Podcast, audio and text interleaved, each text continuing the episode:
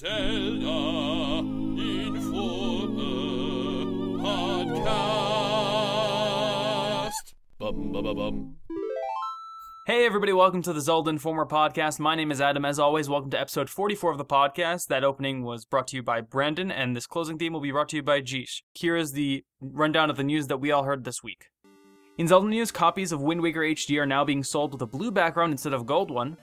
In gaming news, the cult hit Journey hits P- the PS4 on July 21st. Fans of the Guardian of the Galaxy series got some great news this week when Disney announced that the premiere of a new animated series features our not so heroic band of heroes. And for our anime fans, the long awaited series Dragon Ball Super has premiered in its first episode in Japan, and translators have already released subtitles versions online. And there was kind of an uproar this week when it was made public that YouTuber PewDiePie made over $7 million in 2014. And a new Star Wars app helps you prank call your friends and check the weather of Tatooine. Also, a fan has uncovered a rare Nintendo PlayStation prototype, and Mighty Number 9, the upcoming spiritual successor to Mega Man, is being made into a feature produced by the people behind Dead Rising Watchtower. That's some of the news for this week. We're going to get into some more of it maybe. We'll get into some fan topics. Thank you for joining us once again. My name is Adam, and this week I'm happily joined by. I'm Jake, and I have a really depressing amiibo story to tell you guys. Yay! I'm Sad. Chris, and I did watch the translated version of Dragon Ball Super, and it was great. Can we talk about it? Oh, I would love to I- talk about the new Dragon Ball. Cool. Yeah. And I'm uh and I'm Matt Pat from the YouTube shows Game Theory and Film Game Theory. Theory. And Sorry. yes, indeed, game game theory indeed. And I am the least important person on today's podcast, right? Don't do that. I hate Oh. don't. Don't Pandering. Is it isn't isn't that your th- you didn't do it, so I figured There's a reason had why to do it. pandas are an endangered species, Matt. For those of you at home, I hate self-deprecation. Like, I hate self-deprecating humor. I Yeah, Matt, let us let me. us make fun of you. Here, we can do it right now. It's very easy. Okay. Jake, Yes. Jake, try to say game theory. Or try Game to say the theory. thing. No, no, it's more eh, the. it, could it could Did use I- some did I work. It it? could do some work. Hold on, let me do it. It's not just a theory. It's a game. th- Sorry, it's hard to it's hard to say N- Another bubble in your throat or something. no, I just uh, it's hard to say that that that catchphrase. it is. It's it's tough. So It's a little it's a little difficult. I'm sorry, that was mean. I'm so sorry. it's, man, I just I just agree to come on, and all of a sudden it's just a barrage of hate. It's it's just gotcha Light- hate. lightning Yeah. rod of hate. We got you you right right where we want Hey, you. Game now. Theory. You we just like to make fun you of people. that are the worst, best, the greatest person on on I love you. I mean, Wow, there there were so many conflicting emotions there. I'm, I'm, I'm simultaneously repulsed. I'm very pa- I'm very passive aggressive today. everybody had an opinion on that one. I think that uh, I think Chris just needs a therapist. Uh, I need a theorist, is what I need, Adam. uh, Boy, did I get one. We're gonna we're gonna Oh, get into some theories today. We're gonna get into some of the uh, fan topics. I I want to mention this in advance because I think we should uh, just get this one out of the way. Uh, remember how I said that we uh, we would read fan the- uh, fan fiction on the podcast because uh, we made that that boast a few times. Well, uh, Unfortunately, a few of you called us out on our bluff, and uh, we're gonna have to read one tonight. so uh, oh no. I'm Look so glad forward- that I'm joining this episode. Oh yeah, 'cause that's yeah. Matt He's is gonna, happily he's gonna agreed be the, to- the narrator and yeah, uh, Matt's gonna he breathed guy. You know, you know the one that says like the he said. Yeah That's that narrator. Yeah, that guy. All right. He gets Uh, to set the stage and the settings and such. All right, but uh, before we start all that, I want to ask, uh, what have you guys been playing recently? What's what's uh, what's going on in your gaming life? Uh, Arkham Knight, which is both simultaneously really good and very disappointing. I played Um, Arkham City again for PC, and I'm so mad. Oh yeah, why's that? It's so bad. Arkham City. yeah. Oh my god, it is so bad for PC. I was shocked because I I- love that game, and I played it so much on the Xbox. Oh, the PC port is just bad. It's just terrible. So many bugs. Yeah. I watched are- the cutscene you- where Batman's cape flew above his head and then like through another dude and just like fluttered. Ev- I was like, this is that was the simplest problem. That was just a visual problem. Adam, are you playing with keyboard and mouse on that game? I am. Oh well, I mean that's one of your problems. You gotta, Yeah. you gotta get the controller. Don't make it for PC if you can't make it for keyboard and mouse. Just don't do it. Eh. You just Um, it's just a sham. Wait, so I want to hear why Arkham Knight is simultaneously great Okay. and, and Yeah. Um, just well, I, wanted it, it that out. involves the narrative. Well, okay. First of all, the Batmobile is there. Okay, I You don't I, like it? I liked it. All right. Uh, there's been a lot of complaints with the Batmobile controlling pretty poorly, Oh, and the tank and being able to run over people is like the least Batman thing you could possibly do. Well, no, he doesn't run over people. He, He- tases people it and they jump out of the way. but like, even when you you could still run over like an unconscious body. Like I, I just like make my wheel go back and forth on someone, and there's Like, and the body I- won't move. Like it's it's gonna stay there underneath my wheel. But uh, it's it's weird because like the Batmobile is such a precise, you know, like powerful thing, and it leaves in the player's hand. There's too much margin for error that I don't feel like Batman when I'm using it. I feel like I'm playing Grand Theft Batman. I mean, I it's weird because like I saw a video online of I think it was like someone figured out how to like glide across as Batman, do a glide kick into someone who's on a rooftop, and he kicks them off, and Batman just says dead. And I'm like, is that real? I don't know. I just I just saw this randomly. It was like a, a vine or something that I just saw, and I was like, I need this to be real because I want to do this now. Also, um, I uh, I'm sorry. No, no, you finish up. I was gonna say that I I was recently playing the part of what I was doing is playing the DLC for Arkham City, Uh-huh. and that that's where my complaint came in. Because I was playing the Robin section, and I felt mad as a fan of Robin, but also just mad at the game itself. Uh, what I ended up doing was like gimping the game, where I would I would jump up to like one of those really high balconies, and I threw the remote controlled. Uh, he calls them shurikens or batarangs, Yeah, but yeah. Robin's version, which I like better, than, Wingdings. Wingdings. Night, Nightwing's my favorite hero, and he disappoints me so much with his naming conventions. You should just name them hoagies. Is that what he calls his like his sticks, hoagies or something? Like, is he gonna name all his things after food? Is he just hungry? He looks very hungry. He doesn't eat that much. They're called Eskrima sticks, mind you. So, That sounds like a, a delicacy. Um, but yeah, I just I use remote control batarangs, and I would just like use the physics in that game and abuse it so that people would fly off of ledges because there's no other way to like you can't just like get people off of roofs. You have to like tip them over a railing or something, or else they won't just fall off. Because the game is set up in a way that you can't like push people off of like tall structures, so you can't kill anyone. But I managed to do it. Uh, I was gonna say another thing about Arkham Knight that's been kind of upsetting. And it, I'm not gonna spoil anything. I'm not. Don't worry. Please don't. Uh, Please I, do. I, I will kidding. not. Don't worry. Um, this okay. So we all know Scarecrow's the main villain, and Arkham Knight is like another main villain. Which is a Scarecrow? cool. Yeah, yeah. Scarecrow is fantastic in the game. Arkham Knight is super disappointing because Really? I'm now bear in mind, Oh. I haven't made it far enough in the plot where he's unmasked, but I can tell you, if you have even five percent investment in Batman lore, you'll know who it is the first time you see him. Like Adam and I were having that. coffee, and he was like, "Oh, is it this person?" And I'm like, He just looked at me like he's like he's like it's it's it might be who you think it is. And I was like, oh, is it that person? He's like, he just like looked at me as if like I just guessed his like birthday without ever having spoken to him before or it, something. Just it, like it makes me a little disappointed in Batman in that game because he's the world's greatest detective, and there's like it's so obvious who this guy. Not because I'm a Batman fan, but like even he should be able to figure it out, like the way he talks, the amount of knowledge he has about him. There are only so many people who could possibly know this kind of information, and he doesn't like figure it out. Jake, I feel like you keep talking, and it's, I'm, I already know who you're saying, and I haven't even played the game yet. do you want to guess? We can bleep it yeah, out. Yeah, we'll bleep it out. I can't. I have three guesses. All right, All we'll right. bleep all of them. I just like imagining that how it's gonna sound. But go Um, for it. Do you I want me guess- to say yes if you find it? Uh, well, I mean, I already spoiled part of the, the, the Arkham Knight with me, so um, uh, it's gonna be one of these guys that's is like sort of the new Joker. Um, fing, what's this old guy's name? You know what I'm talking What's- about? He's he's like sort of Joker, but he's not. Like I don't know. I don't know who you're talking about. Uh, but I do know that um the, Wait, what do you- there was, and this is a little bit of sidetrack because you mentioned the Joker.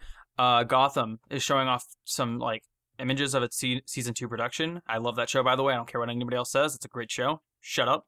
I haven't uh, heard people say it's bad. a lot of people like are like this isn't Batman. And I'm like, "Sh- shut up, it's Gordon, and I love Gordon so much. Uh, but they they're showing off uh the guy who's go- possibly going to be Joker. He- They're like hinting at it, but if you if if you don't know this guy's going to be Joker now, like you're not really paying attention to characters. Uh. Uh, they were showing that off, so and people were like going crazy about online. Like, could this be that he's the Joker? And it's like, yeah, yeah, he he looks like the Joker. He, he acted like the Joker at one point. I think he's the Joker. It's pretty obvious. But anyway, back to your guesses. Yeah. So Uh, you made one weird one that even I don't even know if we could censor that because I don't know what the hell. yeah, you're there's talking nothing about. there. I don't think No, anyone there- understood it. It was like, Yeah, oh, no, that it's guy who's Joker, but Because not there's- really Joker, there's- but maybe Is it like old I don't funny know. guy? Do you have okay? The thing is, I don't know if I'm ruining the game for you because I ruined the game for sort of the game for me by watching this one cutscene about the game. Chris. um, What? I'm gonna make this simple for you. What? Say the character's actual name. I don't know his Okay, actual name. what are I your other that you guesses? don't have a guess. I just know that he's the guesses? Joker. Um, okay, so new Joker is your first guess. Okay, It- whoever it- whoever it- new it- Joker is, that's guess There's one. like three new people that have. Did you guys ever watch the Batman Beyond Oh movie? yeah, I know what you're talking about, but Yeah. uh, Is it one of those guys? keep guessing, Uh, keep guessing. uh, Wow. Okay, never mind. you truly do not know. yeah, yeah. oh my I, God. no, I thought it was one of the Joker dudes. Um, if not, then whatever. I have a guess, but I'm not. I'm not going to go there. I'm just going to play the game and enjoy it myself. Yeah. I won't Matt. confirm or deny, but you can say it. No, no, it's, I, I don't. I don't want it. To, if I'm right, I don't want it spoiled. So who I'm No, no, gonna we're not gonna say it. No. We're not gonna say it, but me and Jake will talk about it later, obviously. Fair enough. Is Listen, man, I just want to talk about the game, my games I've been playing. Yeah. Let's Let's get to that. Nerd. I just want to wanna hear Matt's this. guess really quick. It's gonna drive me nuts. No, no, More that's so it. that that's it. That's it. We're done. We're, we've moved on to, to Chris's games of the oh, week. Oh. God, No, Chris, I hate. I don't want to hear about Chris's life. Hey, hey, Jake, listen, you. listen up. This is my time.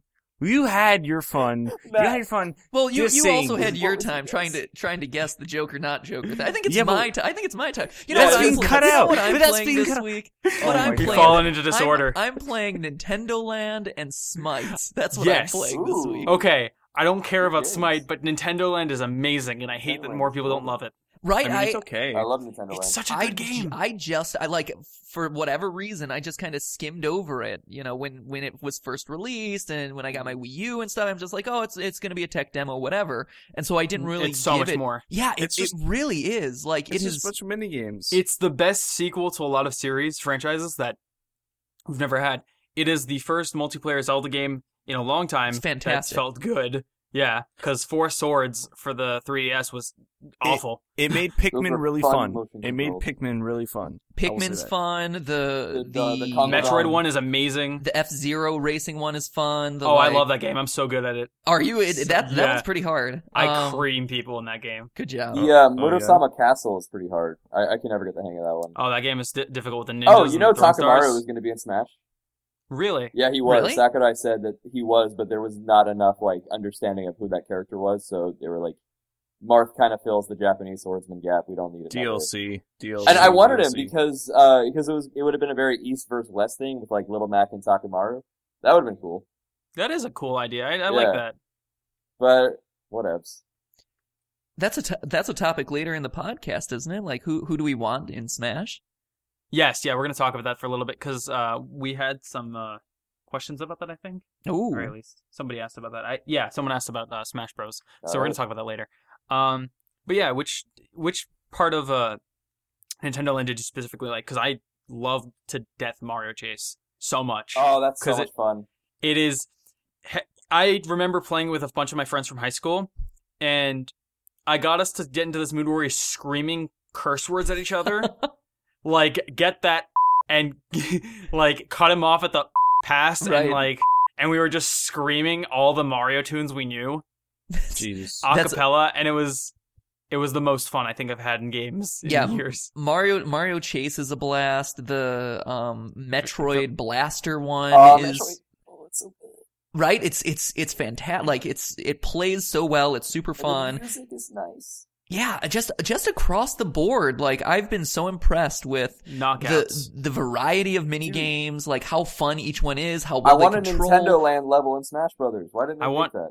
I want a Nintendo Land uh, sequel. I mean, I think I'm. I was talking to Rosen about possibly doing an acapella cover of that theme because no one does it, and I'm like, that's such an offense. to I love me. that, dude. I love that theme song. It's so It's- cute. It is. It's, so adorable. cute. The eight that version is that so and also cute, I mean and, and in a in an era where like Mario Party gets all the love like the mini games in Nintendo Land, I enjoy Solid so- knockouts. Yeah, I, I enjoy Oh, yeah. so much more than a lot of Mario Party stuff. Uh, it's it's just been Mhm. a blast to play, and like you said, you're you're screaming at your friends to you know like catch Mario, whatever. Like it's it's it's a really really good time that's been like criminally overlooked. Uh, Yeah, it so, was so it's the best good. use of the Wii U And- gamepad. Like, and it was- got Oh, 100 eight out of percent. It's the only only use of only the real Wii U gamepad. Yeah, It's the best motion controls in years. Yes. Oh, yeah. Because it- it's for the Wii U gamepad. I had so much fun with Skyward Strikes in that game, and I never thought I would say that about any game. Skyward Strikes being fun. God. Uh, but Chris, what have you been playing recently? So you find out i guess i've been doing a lot of uh, Kingdom Hearts 2 HD remix. Uh, the specifically in that the Good. Kingdom Hearts 2 final mix, uh, and that's been really fun because I love Kingdom Hearts, as, as all you fans know. I call. I kind of want to get back into one of those, like the bigger mish, mash, mashups, I guess you call them. Where Yeah, it's like all the um, informa- all the games no, and stuff put into one. The HD remixes are great. I love them because now I can play it on my HD PS3 and I don't have to look for my PS2 cables and controllers and do some weird stuff because all my cables kind of suck. Um, but that's been fun. But actually, this week I picked up a, a new game. Did you now? Uh, What'd you get? uh, it's it's a it's very. Chris, you're uh, coming off kind of harsh. So Am just- I? Yeah, just a little bit like the S's, just All a bit too much. Just to The give heads game up. Has a little bit to do with uh these so-called kids Yeah, and dude. squids. Oh, oh dear. I've Are Wait, you a kid on, or a hold on, squid? on. Yes. I need I've- you to answer that existential nightmare of a question, and I, I understand it's not going to be easy. Actually, I've you know done- what, Matt? I need you to theorize something for me. Okay. Is he a kid or a squid? I that's interesting. You know what? That that sounds like a great theory in the making. You need. I would to, love to- I please. Can we write that episode? It's of theorizing whether or not Chris Kitchen is a. Kid I'll or write you a thesis paper on whether you are a kid or a squid, including ana- anatomy and biology, just like like charts and stuff. And it's just like Jesus. That's uh, Based- you. You heard it here first. If when when that episode, because I, I promise you that now I am going to make that episode, and it, it Are you started right here. serious? Yeah, I, I I've been you know because I've been debating like what It's I so want funny. as a, s- I've been debating what I want to do as a Splatoon theory, and I, I've gone through a couple. Like I've I've fully researched a few, um, Mm. but a lot of like the the storyline and stuff seems pretty like well locked in, right? Yeah, it it feels too str- like I finished the whole episode that was dedicated to the storyline, and I'm like, this is too Yeah, obvious. there- But the inklings If- if themselves may, are kind of a there a- mystery, and that's there- why they're interesting If I may, because they have all a- these weird abilities and stuff. Right. Is there a whole lot to really theorize on with that? I mean, the even the plot, it's pretty like straight. Like it's a post-apocalypse. Uh, squids, inklings came from like you know, basically the same evolution for monkey to man. You know, squid to inkling. Squid to But what are but are they squids or kids? Well, Oh, right. yeah, So, okay, so well, that, that's the so real that kicker, truly, yeah, that truly has been. It's, it's like which came first, the chicken or the egg, right? And Which so, came first, The kid, squid? but but no, that's Just, that's exactly just stay tuned for more and, and stay fresh, as they say. Yeah. Wow. I wish you could skip that opening. Are you Subway? Uh, no, that's what they That's- say right after like the Yeah, news yeah. thing in Splatoons. Stay fresh, and then they do that. And they do the weird hand hand thing. things. Yeah. I, I I just imagine Jared like, as a squid. signs or something. Uh, okay, I'm a kid, I guess. I don't know. I, I, I use a squid mode when I go up and jump through squid things and recharge my batteries. That's about as squid as I get. Uh, I'm a kid, though. Oh, man, And, I, uh, I'm afraid I have to disagree. Um, I, I'm a squid all day, every day. Spec Ops for real. Like I, I can only be a squid. But Yeah, every I so often I think to myself, like, there's some kids over there. Am, am I missing out on like am, am On I the kid? squid? I think it such I a think you have to choose to be a kid or a squid. I don't think there's sort I of think an in the I think the real question is: Did I choose to be a boy character or a girl character? That is the real question. I don't think that matters Is at that all. is that the real question? Because the thing is, like, I have a good friend of mine. He he he likes to become girls in a lot of things, and I'm just like, dude, why are you? Why you're Hashtag a man?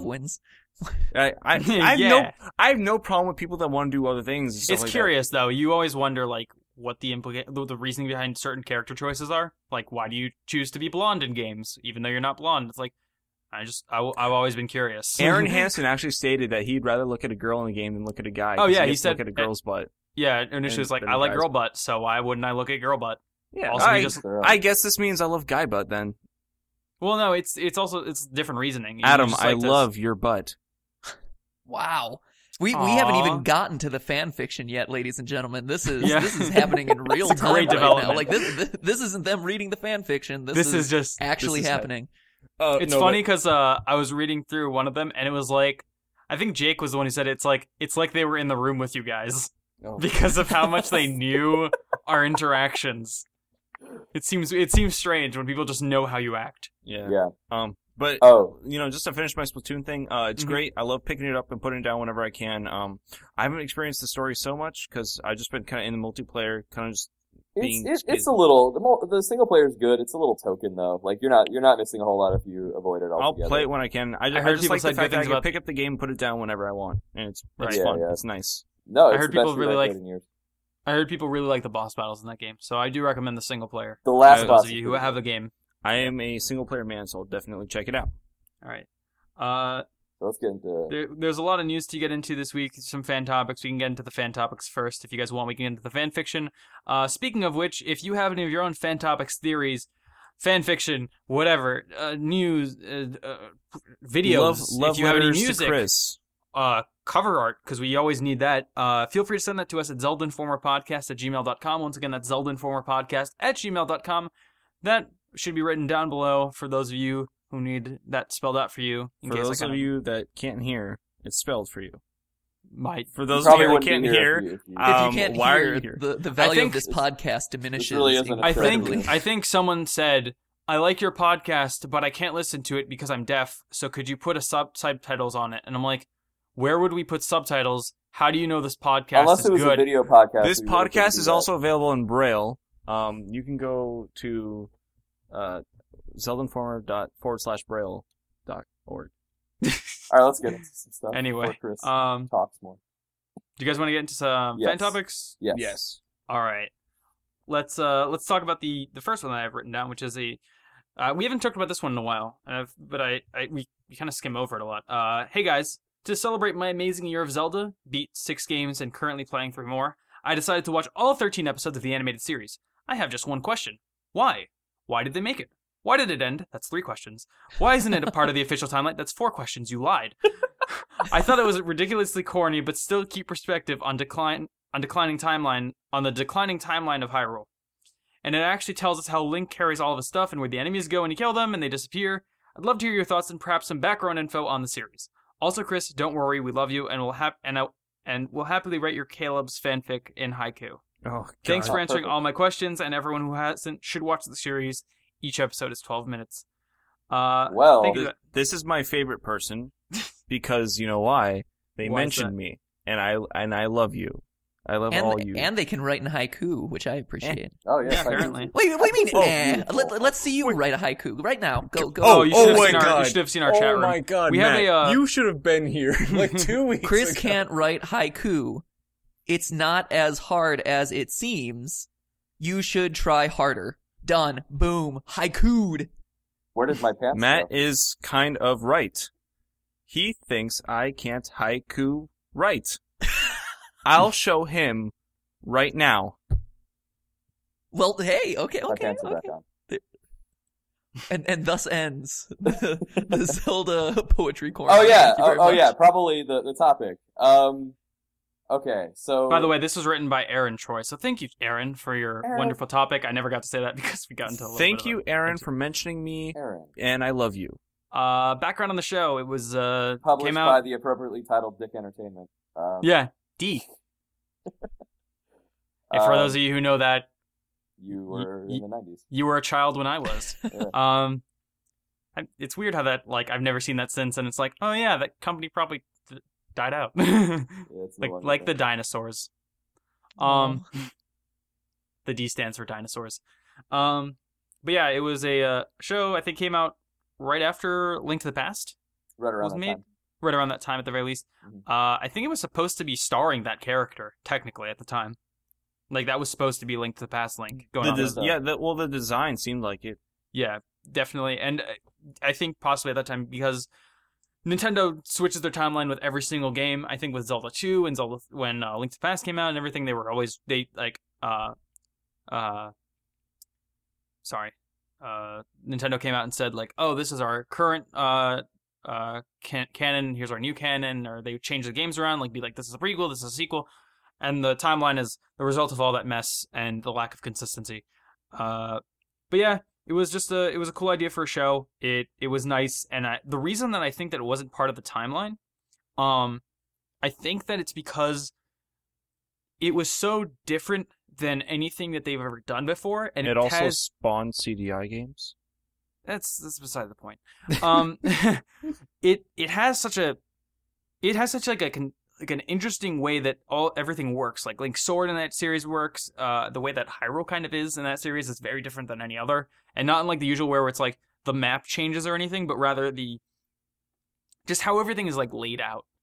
I don't know if that makes sense. It's just it's it doesn't really fit with every other game in the series, and it doesn't really fit into the whole game timeline, which is what they're going for.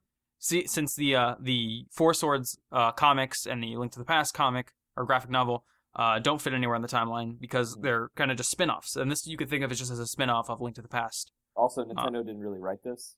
Uh, yeah, that's the other thing. They kind of just hired. Uh, I forget who they hired to do this. you got to remember these were the early days of Nintendo where they really were trying to like uh, Break into a new market. Yeah, like really showcase their IP and like It's, you know it's kind of like what Pokemon did when it came out. You know, you had the show, the games, the everything, and like And uh, the interesting thing about po- Pokemon is that with the show, when they did that, they decided instead of uh, retelling the story of Red, they wanted to make a whole new protagonist because they were worried that people were going to get too lost or too confused over like references or like all the or they didn't feel like Red would be a perfect enough character to relate to. And that was the worst idea ever because I really love Red and I hate Ash now because But I Ash mean, is a terrible trainer. It's, Uh, I mean, it's kind of smart, and when you think about it, because like, um, you know how when we people take American television shows and they'll translate them to other languages, things don't translate well. Like jokes don't Right. translate well. And like SpongeBob, have you ever watched a SpongeBob in another language or talked to someone who's watched in, in another language? Right. Like, it doesn't Well, really make no, I- sense to me. Yeah, no, I mean like uh the I think they're official Pokemon translations, I'm not sure. But the ones that I've read, I the humor hits, but there's very little of it. It's more light. Uh and it's a more of a light adventure than anything really jokey. Yeah. Um in this show I really did like how it, it could have it could they should have just made this sort of its own link, an, another reincarnation who was kind of farther down the line where he kind of knew that he was the the hero already. And I think that's kind of it made him somewhat enjoyable because it was corny and he was very arrogant. It's like, well, yeah, if you tell a kid he's going to be the most special person in the world, he's going to think he's the most special person in the world. I, well, I mean, I'm pretty sure he is the only link with a catchphrase. So that's Excuse me, princess. Well, he's he's like, you have to protect the princess. You're supposed to defeat Ganon, and uh, you're gonna wield the Master Sword. And it's like, oh, I'm the best person around. Why do I care about what anyone else thinks about me? And like he he shows it in combat. He like beats everyone all the time. Like he never. I, I think he very, very rarely loses per se. yeah. Uh, so it's like, I thought it made so much sense for a series where you had this like kind of quieter hero who's like accepting everything and trying to help everyone, where you have some guy who's just kind of a jerk. I mean, this actually kind of reminds me um of like a, a writing, I guess like a writing lesson that I I kind of took from a friend. He's like, when you write a character like that, especially when writing someone like Link, you make him like this all this almighty, uh, dare I say, badass. mhm. You can censor me. I think you could It say kind- that. Or it, it kind of, I'm not saying it, it defeats the purpose of Link, but it, it's less, it's like, um, it's not the Link that anyone really knows. Right. really, it's, Link you're saying it's too far stretched from the original idea. Yeah, it's like you, you as uh, someone playing the game, you kind of are Link. I guess in my perspective, I am Link, so I have to. I learn what it's like through each temple, through each dungeon, through whatever you want to call it. Like I learn how to be Link. I learn from temple one to temple eight, or dungeon one to dungeon whatever. That like these are my limitations. This is what I'm good at. This is what I'm bad at. I'm gonna be the best by the time I have to go fight Ganon or Vaati Right. or any of them. It's just like it. You need that time to kind of grow with the game, and that's and you can kind of kind of you can kind of say that there's sort of like a a bad moral message to the the TV show where you know he is very arrogant and yet still there's no there's not as much punishment as there should be for that sort of behavior. I And so it can kind of encourage people to act badly or poorly. I guess, but I mean. I think that was also comedy in like the early '90s. Oh yeah, yeah. So no, like- it was it was clearly people- it was clearly enjoyable. Like Yeah. that was the thing. It's uh it reminds me very much of uh Marvel when they first started out with the uh they hired Sony to do the the Spider-Man films. And then If they you were like If you Why say don't- anything bad about those early Spider-Man films, Adam, I will come at you like spider monkey. Oh, you mean Toby McCryface? Yes. You wanna you wanna defend Toby McCrybaby? Do you want to defend? Shots fired. Do you want to defend Andrew Garfield? Are you kidding Yeah, me? I, I like him. He's likable. Tobey Maguire is so likable. Doc To- Ock was the best villain. Name name one other movie where Tobey Maguire is actually a likable character. I can't name a single one. I can well, name because plenty you haven't movies seen that I like. another one, Toby yeah, I have. I saw I saw what was it? Uh, Great Gatsby. Great Gatsby that just came out uh, a few years ago, and he was insufferable because he was boring and he dragged on and Right. on and No, the on. Great Great Gatsby Gatsby just movie- dragged on and on and on. That was Great that Gatsby is my great. favorite novel of all time. that was a horrid movie. The that movie like, adaptation why were was they bad. playing like 21st century music at these parties? Like, what? What? what? That that wasn't my that wasn't my issue. That was a And I big thought it- red flag to I, me. I thought it was interesting because it was like I think they had Jay Z doing the the audio for it, and it was like it was very it was sort of an interesting what was take he on like doing? But I mean, I I don't that know. wasn't playing in the movie. You know, in their in their world, in the movie world, that wasn't playing for them. it wasn't that. Yeah, it was just what we were I know, hearing. but it really Yeah. takes you out of the immersion. There, like, yeah, there was a there was a few things that they did to make it more. They were like, this needs to be big and big and big, and it's like, just don't. the The novel will speak for itself. Uh, Fitzgerald writes well Come on, enough Who's that the characters. than New York State? That's that's Jay Z, guys. Come on. Anyway, I like Uh, Tobey Maguire and Seabiscuit. I thought Seabiscuit. He was oh, good in is, is fantastic. Yeah, but I don't know if Tobey's necessarily good in it. I like the horse though. Horse Oh, is the- fantastic. He was a good Horse. steal- I mean, it, it's it steals the show clearly. Yeah, That's an award. the movie was named after the show. Horse. but- I mean, it, it wasn't named after Tobey Maguire. You know, yeah, it's just named after. To- it's called Tobey. Tobey featuring Seabiscuit. Tobey featuring Seabiscuit and Jesus. uh, LMFAO live in concert. Uh, but yeah, why do you why do you guys think that the show en- ended, or do you have any other thoughts on it? I mean, obviously, you know, like all good Well, things. Uh, well, there's a, there's a few reasons there, if, if you don't mind me saying, Chris. Um, No, I mean, it's kind of obvious why the show didn't do well. uh, didn't go go on. Dick was a pretty bad team of animators, and the show had I think it's pronounced bad- Deke. I, I, I, it can't ever be anything other than Dick to me. Dick Entertainment. DIC. Um, I remember it was pretty funny because they also had a Mario show they were doing too, and the writing for that was just bad pasta puns. Swing your arms from side to side. Okay, that was the The- highlight of the show. Do the Mario. Sorry, I I actually I, own- couldn't leave it incomplete. I own that on DVD. Dude, I watched I- it all on Netflix. I That was- watched I it with made my a little brother before. Wait, I've it's on- never it- it watched was on more than a clip. It was on Netflix, yeah. Oh, Uh, it might still no be. I'm not sure. I don't know. Guess what we're doing after the podcast, guys? We'll just like sit down, Reading like, fan fiction, Unfortunately, oh. I was gonna say watch that show, but okay. Uh, but the animation quality was really bad, even by like early '90s Saturday morning cartoon standards. Like there Oh, were yeah. times where they didn't draw faces in for people. Like they just they didn't need faces. Uh, they And were then they- important. They, were very background characters. They were they were talking to them. I think some of the most faces. memorable moments in the animations is seeing the background the same color as the character because they forgot to color in the character. Yeah, that happened a lot too. Um, That- oh my god. They honestly, it, it's sort of the same reason as why the the Philips games kind of failed, which is you're putting your IP into the wrong hands. And Someone who's just looking to get the But, I quick mean- cash out of it, as I- opposed to trying to actually put some production quality into it, something that's gonna admittedly, last. the the director At the of time, I don't- guy, I don't think uh, the they- Philips it games, really they had mattered, ambition though. for it, but the Philips thing was not really meant to be a game console. So it was it was troubled from its initial start, and that's what kind of caused its an, an impending doom, I guess you could say. actually, because you know what's interesting is um this actually, uh, I'm sure you guys have now heard about the Sony or the the Nintendo PlayStation. yeah, yeah, Right. we the, the prototype finally got sh- someone finally found a prototype. So do you guys know the, the full story of what happened there? Yeah, I think it was something like uh, you know, what, you just say it because you seem to know Okay. more about it. You seem eager to Um, talk about it. So yes, of course. So the Sega CD hit the scene, and um, you know, CD-based games were you know apparently the future. Like uh, you know, they had Right. more data, they had more this, that. So Sega got on it, and Nintendo was like, you know what, we should probably get on this too. So they contacted Sony, uh, who were then like a disc proprietor company, like that that was their thing, and to to add make like a, a it's kind of like a Sega Sega CD for the um for the Super Nintendo. Mhm. And they, they made a working prototype, but they also made like a Super Nintendo that has one built in, and they called it the Nintendo PlayStation. Yeah. And um, a lot of the terms that they wanted Nintendo to sign on made Nintendo really uncomfortable. Um, and I obviously legal specifications I don't know, But Yeah. What ended up happening is Nintendo kind of shied away from it, never really gave them the Yeah, proper response. But and Sony to kept the console, Yeah, and no, no, no. and they kind of just modified it into a yes. PlayStation. And They, they, were just actually took out the NES part. Well, there's a little Yeah. bit more to it. Um, so Nintendo contacted Philips, who was then at the time like a huge, huge rival to Sony. So it was seen as like a, a huge backhand to them. That's and Sony was super disgraced by it. Like they and um they were just going to shaft it all together. But then a man named Ken Kutaragi came up and he and he said, I believe the quote is, "Give me a chance to make this console, and I will make Nintendo an afterthought."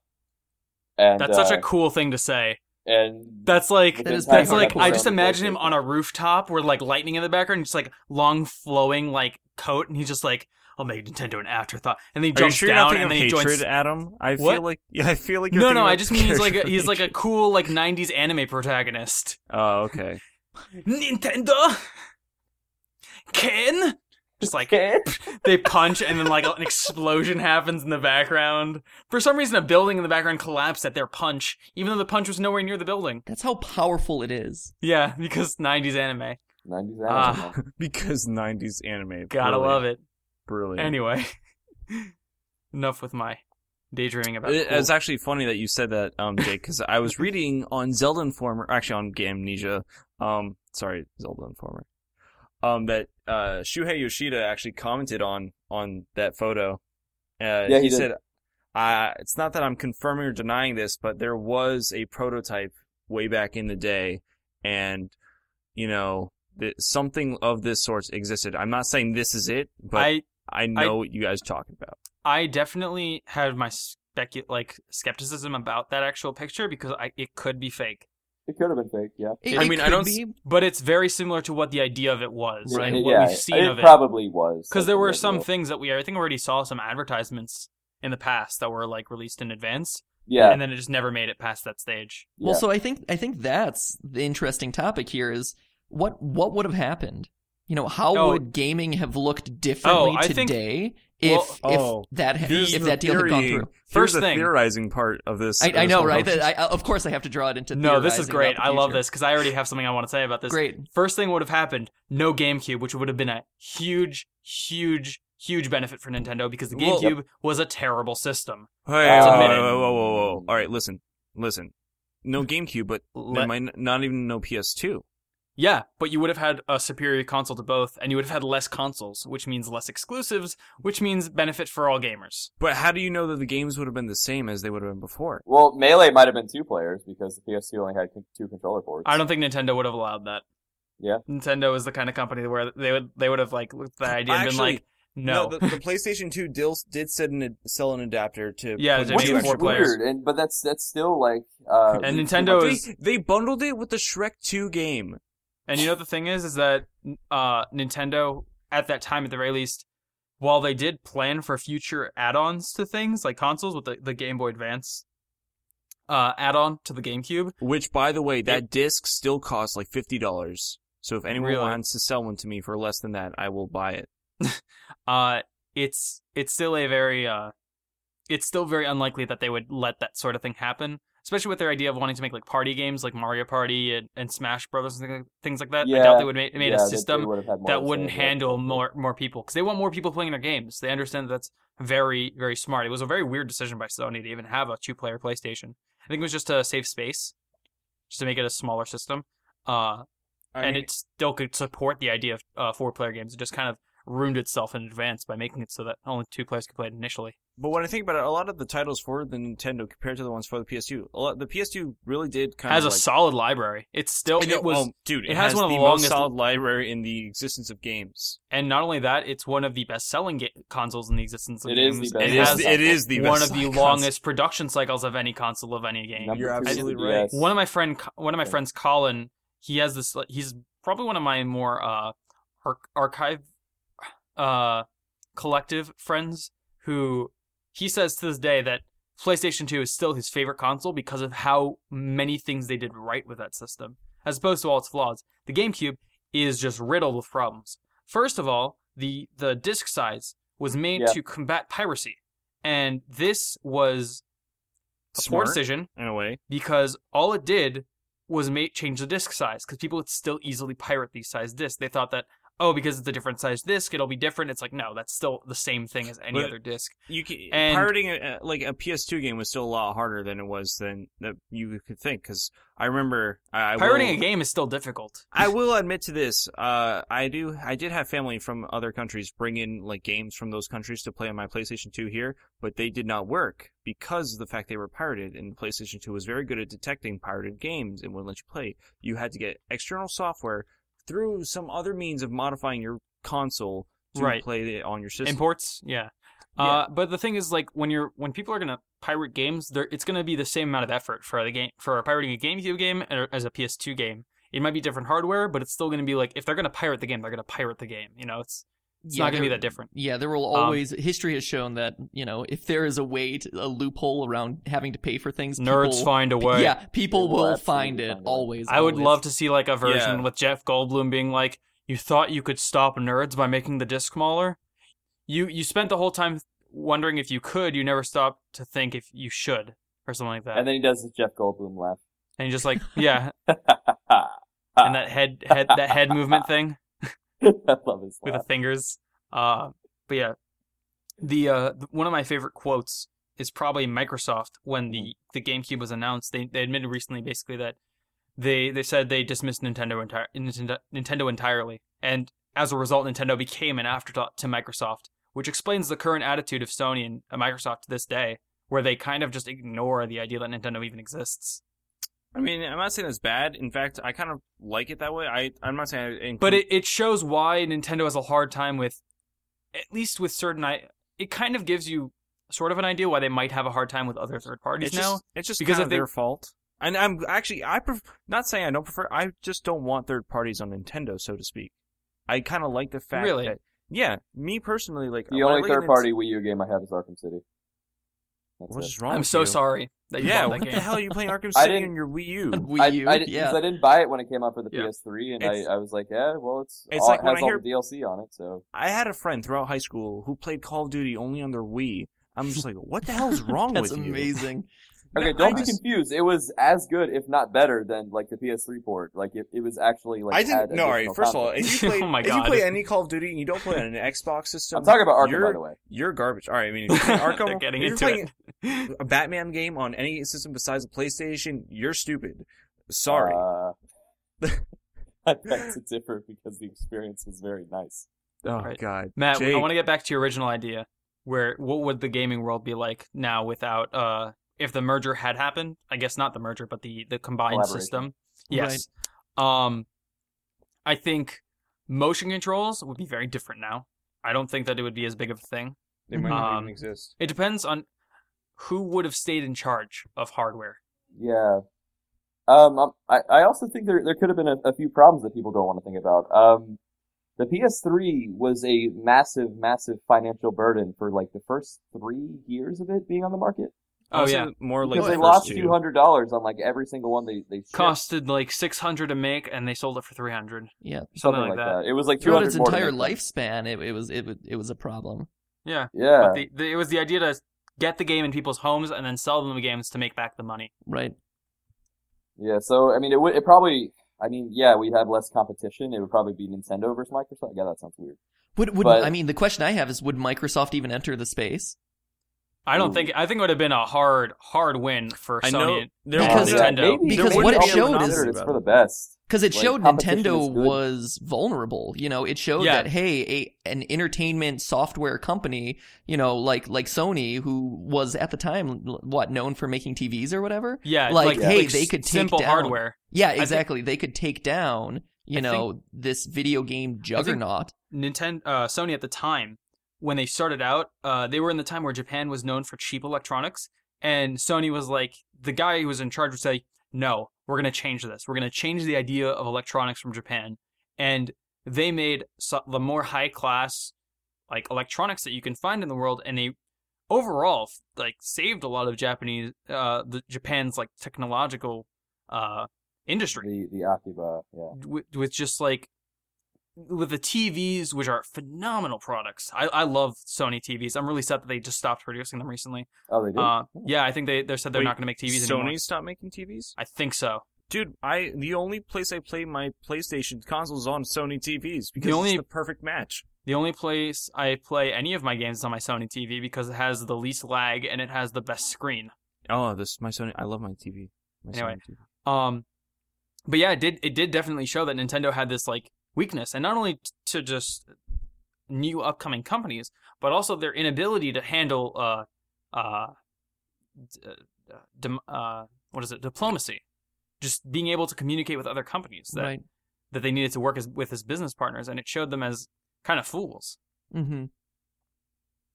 And only It's that, true. their properties get kind of hurt as a result because they were giving out the licenses left and right, and then people made poor, poor games for that. Right. It's it, it's true. It's also interesting to think about like you know the PlayStation 2's role in bringing DVD. Like the the PlayStation 2 was like my family's first DVD player. You know, Right. and then you think about uh, PlayStation 3, and its big selling feature was like, oh, now it can play Blu-ray. It's almost synonymous with Blu-ray. Yeah, Not- exactly. Not and so it killed HD TV. right. And so it's it's or one of those HDDVD, things that you call it. Yeah, and and so it's interesting to think like not only would that change have affected video gaming and and you know what consoles were available, how what games would have come out, but just technology and technology adoption as a whole, you know, and the way that we're engaging in discs now and stuff. So it's it's it it has like pretty significant ramifications all from this kind of one bad business decision. Yeah, it was it was shocking, and I I don't know. It's it's crazy to think that you know we got to that point. Um, I don't think I could live without PlayStation. To be honest, I'm completely serious. Like, play. It's had such a big effect on me. Like, was after my first console was the Nintendo 64, and right after that was the PlayStation 2. Even though I didn't have a huge library of PlayStation 2 games, whatever games I did have, like the 20 of them I had, I played them till no end until I got like a 360. And I didn't get a 360 till like 2008, 2009. And then I got a P- I didn't even get games for my PS3 till like two years after I got it because it was a dedicated Blu-ray player. And I don't know, I Mhm. just the PS2 had such a big effect on me in the way I look at games and like the way I the what dude, kind Kingdom of games Hearts. Dude Kingdom Hearts one when I first got that game for Christmas. Oh my god, oh! oh Oh, it's phenomenal. oh god! It was, well, you know, it's even more phenomenal. it was so it was heartwarming. It was charming. It had great mechanics. It, Well, and Kingdom- it- Kingdom and it's also 2 one of those games Completed it for me. Oh, it's it's one of those games that you think could never happen, right? It's like, wait, Final Fantasy, like my favorite characters from Final Fantasy are now engaging with like Jafar and Ursula. Yeah. And like, come on, what is it? Like, it's mind blowing that that they game made happened. Squall such an important character in the series, and it I was love perfect for it was perfect for kids. It was perfect for retro gamers who love the Final Fantasy series. It was perfect for parents because this game was it had violence which kids want, but it didn't have like gore or anything that was kind of Had, gonna uh, like Cartoon violence, as as the ESRB likes. yeah, it was silly. It was a giant. The kid was using a giant key. It was all about you know like accepting friendship and using your heart and things like that. It was like all these good messages. Like one of the perfect games for just like any parent. Like this, th- that game was a gold mine for It just still like is. yeah, it still sells really well. Um, well, now that three is finally coming out, Oh, Let- people are let's talk nu- about Kingdom Hearts three. actually, I wanted to talk about one more thing before we get into that. Oh gosh. Uh, 'cause it's Dream another Drop fa- Distance. Stop. well, hey, you can't. You all right? Dream Drops Distance has one of its the biggest aspects of the game. Hey guys, you like game ne- Neopets? No, too bad. It's Neopets. I, all right, I will Oh say yeah, I that's, heard about this. Let's, let's that get into that's it. the sucky part about the game. But besides that, still a great game. God, you have to level up your Neopets to get to be able to fight certain bosses, and it's like I don't Listen, care about Wait, them. are, are you are The- Do you want to the talk about the thing, thing, that just the happened with cards Neopets? thing? Sorry. Anyway, yeah, you, you Wait, want what to just talk about happened something with before we Neopets? talk about what just happened with Neopets? Oh my god, I thought you were gonna. Oh I my god, you guys don't know. I don't know. Neopets I was think one I don't the know. First games I played on the computer. Okay, if, if? I remember, I think um, the I Neopets like forums, like the official ones, they hired all. I'm, I'm sorry, they fired all the moderators, and now it's just like a cesspool of like disgustingness. Like it's worse Oh than my 4chan God. right now. Oh are, Oh are my you sure you're not confusing Neopets with Reddit? Oh, Yeah. shots fired. Oh, oh, oh, oh! Contemporary news. Right? Look at look at us being so look at us being so topical. Jeez. I know, right? It's great. We're dating the episode. Let's do it.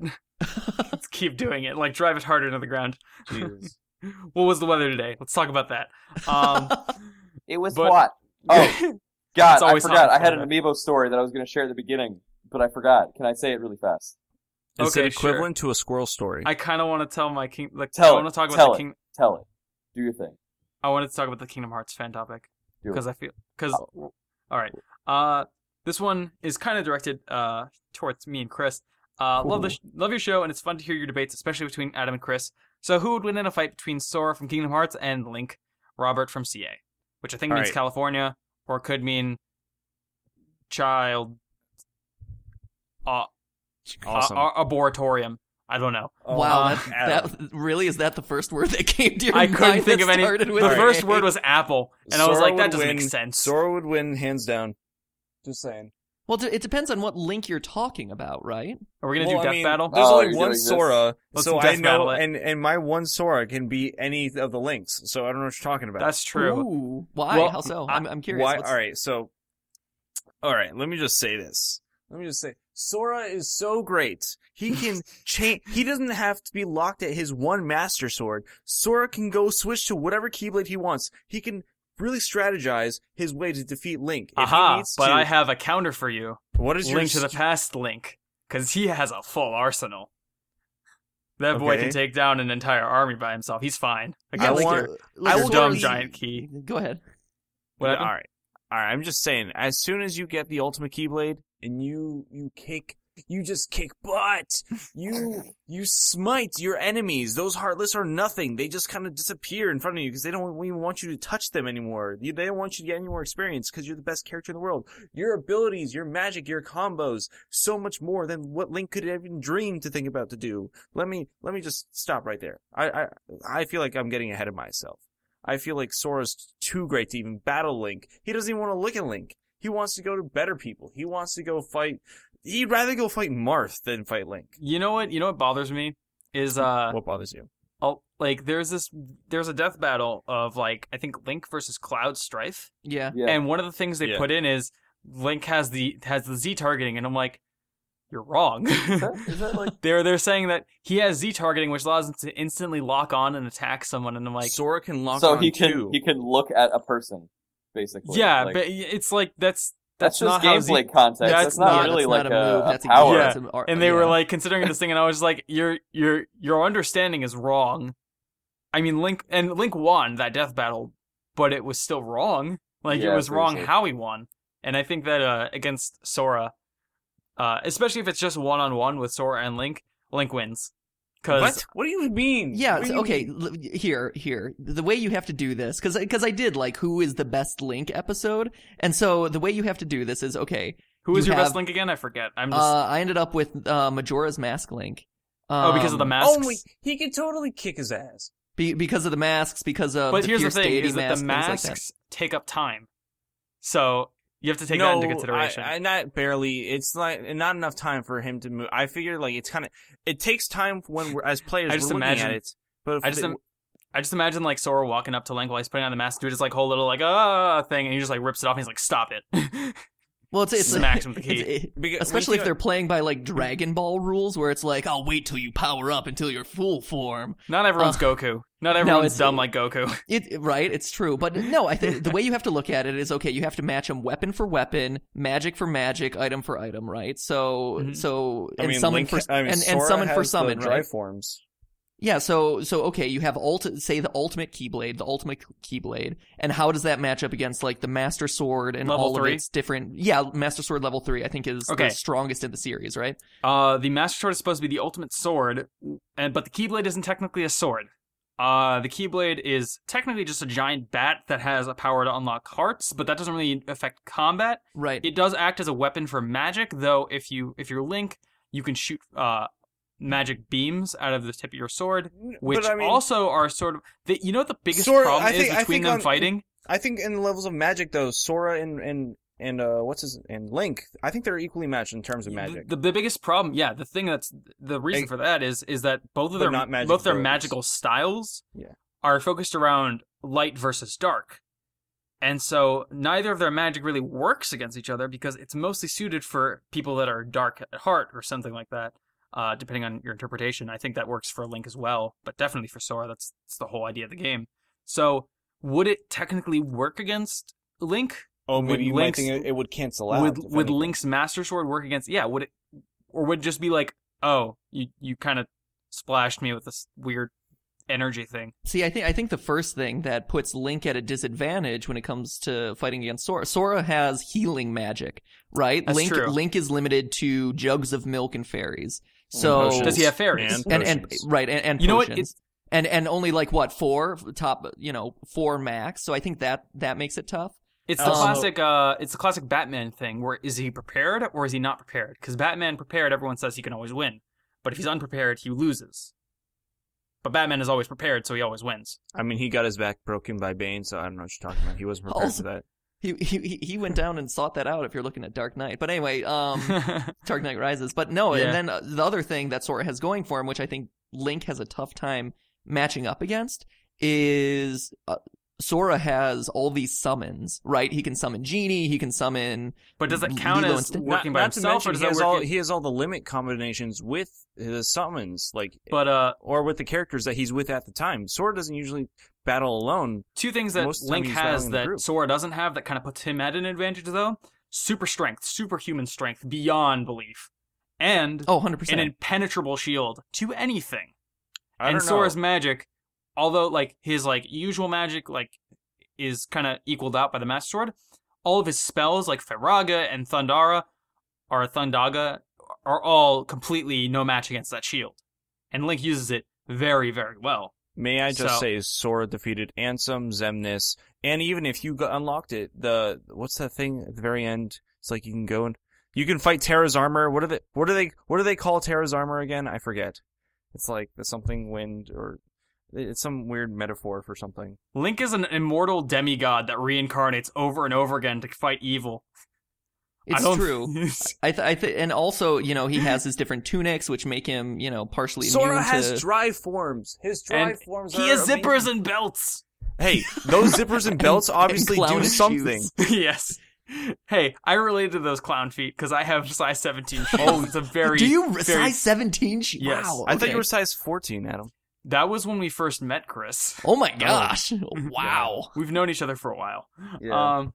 His feet haven't even assumed their final form. Yeah. Uh, so, so no, but I, it, it's interesting. I, I, I would. You also have to factor in experience, right? So you know, Sora Link is, has experience. Yeah. Link Link is the more experienced fighter, uh, depending on which one you're talking about. But Right. like, I would say most Links are more well, I mean, and than, depending on than which Sora. form of Sora, like. But the other thing choose is, though, you could Kingdom still Hearts 1, say- Sora from Kingdom Hearts 2, and even Sora from Kingdom Hearts 3. Sora from Kingdom Are we- Hearts 3. are we counting like three? Are we Uh, counting I mean, three? We, It I hasn't been out yet. So I, I, I don't want to necessarily count three yet, but I mean, it is the older version of Sora. and People are tend to say, like, just by the way he looks in this game, is that he's much more mature, much more. He think- knows what he's doing in his battles and everything now. I think that he's uh, grown as a Keyblade wielder. Well, I'm st- I- I definitely am saying right up until three, which is basically where he it's it's basically the same thing. The only difference is like the the ranged weapons and stuff, which I'm discluding because that hasn't really been part of the canon yet. Mhm. Um, Sora has a he, he they have experience. Link definitely has more experience, but Sora might have more adaptive experience, which might be better he is Mhm. sort of, but because then because Sora- Sora has had this plethora of different enemies and different terrain types that Link just really hasn't had to deal with. A lot of his enemies follow a very similar sort of style because Link has a very defined worldview of what the world around him is. But I mean, there's However, also, Sora follows goes around the, the galaxy to different planets and different environments, and every single time it's totally different terrain, totally different kind of enemy. And he has Right. to deal with that every single time. but you you also got to think about this is one probably might be Sora one of his downfall. Like this might be the downfall of Sora, and Right. that is his attitude towards everything, like his outlook, his just the way he perceives the world around him. He's still, at least up until I don't, I'm not sure about three, but he's He's still kid? perceived. Yeah, he's a kid. He's a child. He's only 16 years old, or at least in two around he is, I believe. I believe that's Yeah. what the theories are saying. He's very young. He's very young. Yeah, still. he's got, still got a lot to learn. He still has to mature a lot, and so he might make rash decisions. Uh, rash decisions, like Mhm. he has in most of the series. You know, he's got to do things. I, it's not that he's not like you know quick thinking or anything like that, but like there's a lot of decisions that Link has made, and Link, you know, he's the silent hero. He kind of like he knows what he's doing. He's been doing it for years. It's it's not like he knows it like, oh, I did this in the last game, I can do that. It's just like kind of subconsciously, like the prophecy sort of says what what this character Link is, what how he's kind of like aged throughout time. But with Sora, it's like, you know, he's still he's very emotional. He's very attached. It's like I'm not saying Link doesn't have attachments. I mean, obviously he has Zelda. He has, you know, like his his uncle at times. You know, Mhm. I, Let's I not feel like- forget the gummy ship as well. Though. Oh, the gummy ships Like, are rad. I really Uh, hate that they took the, that out. The gummy ships are. I will say this: the gummy ship sessions, I I, I I yawn. at. loved I mean, I like them. They're cool. It's just I- it's Dream not Drive what I, what makes I you drop look from the for. sky, which It's makes not- no sense. It's not what I look for in in the game. It's like, all right, gummy ship transfer, cool, whatever. Yeah, it's, all right, I'd it's love now to- I'm in the world. on feature, Matt. certainly. I feel like this is a discussion that I would love you, me, and Chris to have at some other time because it's a very long discussion. I feel like It we have is. a lot. We have to kind of research into this. Maybe we'll come back with an answer at some point in the future, some That other sounds episode. great. Yeah, totally. Because I think this would be fun, along with the uh, kid versus squid thing. I'd love to write an ep- write something for you. Just write something out, figure it out for you, because this is that's something that's rack- I'm racking. my brain I right I now. for I I believe I am a kid. I'm just saying. um I beg to differ. oh god yeah, a lot, lot of lot of thought provoking discussions so far. This is this has been good. You know, It's been a Speaking of, uh, of thought provoking, if, if I may inter- interject with something, uh, you once upon a time made a video. oh are we getting into this? Oh, we're getting into this. Oh, oh no, okay. I'm sorry. Here here here we go. You once upon a time made a video, Sorry, Matt. and my butt was severely sore by it. Oh God. Oh yeah. Oh, oh my! I'm still feeling the saltiness. Post Adam door shutting noise from Chris. okay. Uh, you once upon a time made a theory that Link is dead in Majora's Mask. yeah. I disagree with your theory. Ooh. Oh, Bum bum bum. oh no. This is gonna be a longer I, episode. I'm pretty Matt, sure. just, just, just to warn you, Majora's Mask has been heavily talked about on this podcast, at least for the majority of the podcast. Jake is known as the Majora guy. I, I, Yeah. would, No, I, I would have no doubt. I mean, I it, love- it, it is one of the, the seminal Legend of Zelda games. yeah. if, if not the best one. Right. You shut your mouth. Adam, would no you- one cares about a link to the past. So are, are we having this discussion now? Like, do, is is that something that we want to have? That The discussion glove, now, the glove or- should come off, but I'm leaving it up to Adam. Uh, I mean, are you guys fine with a longer episode? Because it's gonna be a longer episode. If I mean, this. it, it- yeah, I'm, I'm fine with it. I mean, I'm I'm totally fine with it because I'm enjoying this episode a lot. And Oh. uh, so Oh, yeah, oh, go for it. Go for it. oh Matthew, I give oh. you my consent, Oh, Chris. man, if maybe, they start, maybe maybe I, I- should have I'm these okay. arguments in advance, It's so I could have prepared. It, it's Dude, No, I didn't prepare at all. I didn't realize. I No, forgot it's you just were on coming on this week, spot. and I was like, "Damn, I forgot to like write my thesis." oh, good, he's So- vulnerable. Great. yeah, I'm vulnerable. I'm gonna have to be I- very candid I wanted you guys to be candid, so I didn't like techniques. Warn you. I should have. I should have given you All a little right. bit of warning about that. So yeah, we're coming in. We're both coming in unprepared. So if, if I may, I, I would love to ask like your your key points as to uh as to why you believe he is dead. Ju- No, just your I- just your quick bullet point list. You know, let's. No, I'll I, give you mine. I, I mean, you've seen the video. I don't know what your complaints are. So, like, the the reasons why I believe it, you know, the the vi- the video kind of explains it, right? Like, it's you're you're going through the the five stages of grief. It's all very symbolic feeling. Um, a you theory know, that originated from Zelda Informer.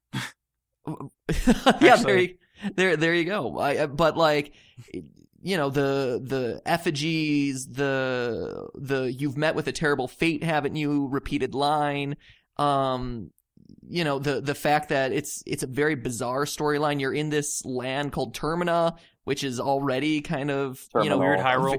Yeah, a, a weird place that exists at the bottom of this tree stump in the middle of the forest. I mean, there's there's a lot of evidence, you know, that points to this being not your typical Zelda adventure, and a lot of the symbology that exists throughout your your journey seems to point in the direction of you know something not literally happening, but rather it's more of a, a psychological journey. Yeah, oh, it's a representational journey an adventure rather than a literal one.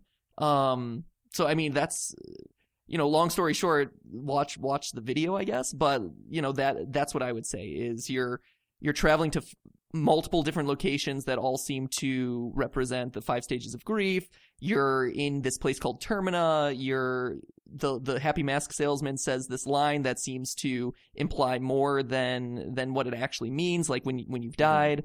Um, you know, I'd I'd say all that stuff and and more. You know, the, then there's also like all the hero shade evidence.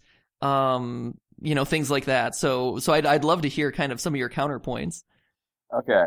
Well, um, first of all, I, I, I'd like to make a statement about, about theories in general and why it is that I do ultimately respect what you do, even if I do disagree with something. It's because I love, I think, and Adam and I were talking about this pretty recently about the importance of headcanon and leaving Oh. just enough so that way people can come to their own decisions. Because when you create your own world, it's very easy to want to saturate it with as much detail as possible. The, uh, and I wrote a topic about this, uh, like an idea that I wanted to talk about this, where it was basically when are you when are you telling too much and not leaving enough to the imagination, and when are you telling not enough and leaving too much to the imagination or too And- much to question? one thing that, that does like bother me um, is when the creators of something will come out after you know the game or the movie or the show is done, and they'll sort of say things about it, like they'll they'll like canonify things by by word of God, so to speak. Mm-hmm. You know, so like recently, um, I don't think they verbatim said this, but uh, I think it was Aonuma who who like who knows about the theory, and he said and he kind of disagreed with it, but he wasn't very explicit about it. But I don't like to use that as a reason as to why you know it doesn't count because I, I think Are you- headcanon and theorization is, is more important Are than someone you- are you saying that-. Clarification is bad because I mean a lot of Um, a lot of it's time a fine line, but I, I find that um, I find because a lot if- of the time it doesn't fit in the story, it doesn't fit in the overall idea if, of the, if you the come out 15 years later to say yay or nay on Oh, something, okay, that's- that's kind different. of yeah, you kind of kill it for people. So Well, you're- not whether only or that, not you're kinda just- said it is or is not true does not concern me. it's kind of like you're playing the field too much. You're like looking at what people are thinking, and you're kind of going based off of that, as opposed to actually giving the uh, real explanation that you had at the time, or the idea that you were going with. Yeah, So- totally. I I mean, it's it's interesting. The Zelda timeline could very well fit into that that sort of category, right? Where you know Nintendo saw, hey, here are a bunch of people who are wondering where this game fits into the timeline. How do these games fit together? Yeah, And they're like, uh, I guess we got to come up with something. Here, here you go. Like Not only that, and they- that that they- they falls more also- under clarification. they start the Um, beginning of that, like that whole that whole story by saying, "This is all speculation." It's like, then why even make it? Right, exactly. Why- yeah, if why you're not gonna be- on your own don't- Be assertive, be definitive, be Mhm. strong in your opinion, be strong in your what you're calling factual, so I know to trust you when you're telling me something. Because right now, I don't trust anything Nintendo says about these games Right. at all, unless it's like, like the few things that I trust are the very simple things, like Sheik is Sheik is Zelda. That's it, the end. Like that sort of thing. It's like okay, I trust that because it's very simple, and there's no reason that they would go back and change it. But other things like placement in the timeline or motivations of characters, things like that, I doubt highly. I doubt Yeah, explanations I- for things, Magic, I'm on the same side as you like right now, Adam. Where it's like nothing that is complicated in Zelda is is canon, and that's the issue because Nintendo has kind of said that they're not going to ever be able to give that information away because they don't know. They don't. They honestly never thought about it. They don't think about these sort of things, and that's that's the big issue. Yeah. So to to sort of uh, go toe to toe with your theory here, uh, the first thing I, w- I would like to say is the whole. You're right about the the one thing. You know, he does fall into the tree the tree trunk, and why is he suddenly in a in a magical realm? Um, it's because the official explanation for Termina was that when the goddesses created Hyrule, there were several. They were described as like cracks in the pavement, so to speak, and like one of these cracks was like a world like Termina. So like it's it's almost like an Alice in Wonderland sort of like fall into this this new world. Um and uh the the five stages, which is which is something that I I kind of honestly think that the five stages thing isn't entirely accurate. Um because you, you know, the clock town being a source of denial, I I disagree with.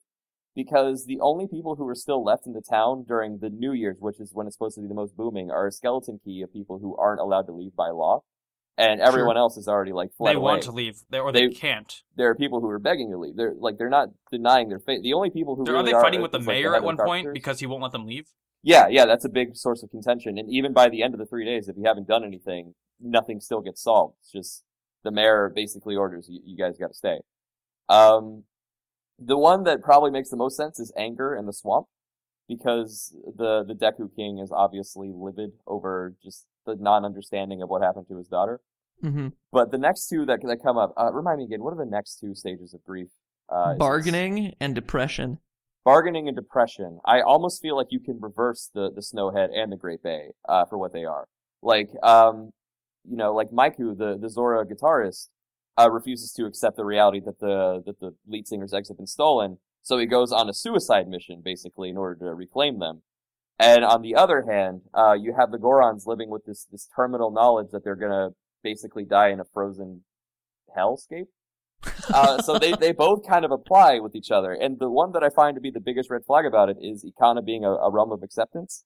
Mm-hmm. Um, I, I know like death is, death is often, you know, like sort of the, you know, the end game, the conclusion where people start to, you know, uh, but the problem with Ikana is that it's, it's full of spirits and, and soldiers and, and spies of people who never really realized that the war they fought actually ended centuries ago. Like the, uh, the Garo ninjas are, are people who, they're, they're not icon, they're not I- Ikanians, I think is the proper. They're, they're spies from a different country who are Mhm. still trying to spy on this land where everyone is dead. And, um, even like when you, um, even, oh god, what am I trying to say here? Okay, the, the cap, the Skull Keeta captain, uh, who, he seems to be the only one who truly has a, a grasp on the knowledge that, you know, things are over. Like, he salutes you and says, wear my mask and tell my men that the war is over. It's, it's a place that's full of just people who are uh, spirit, lost spirits who have never accepted the fact that they were truly gone. Um, and, god, what else is there? Okay, the hero shade thing? I have a I have a different theory for the hero shade entirely. Yeah, but the hero shade, I think, and I, I really don't want to cite the uh, Hyrule Historia for the same reason I said earlier, like coming out, like, but if take it for what it's worth, they they did say something along the lines of the Twilight Princess Link is the not not reincarnation, but the descendant. Like, I mean, it, it very well could be both, like a reincarnation descendant, but Mm-hmm. it is like his his like great great whatever grandson. So he he had to have lived long enough in order to to sire a family or, or what have you. Or at the very least, he had some siblings or something that we don't know about.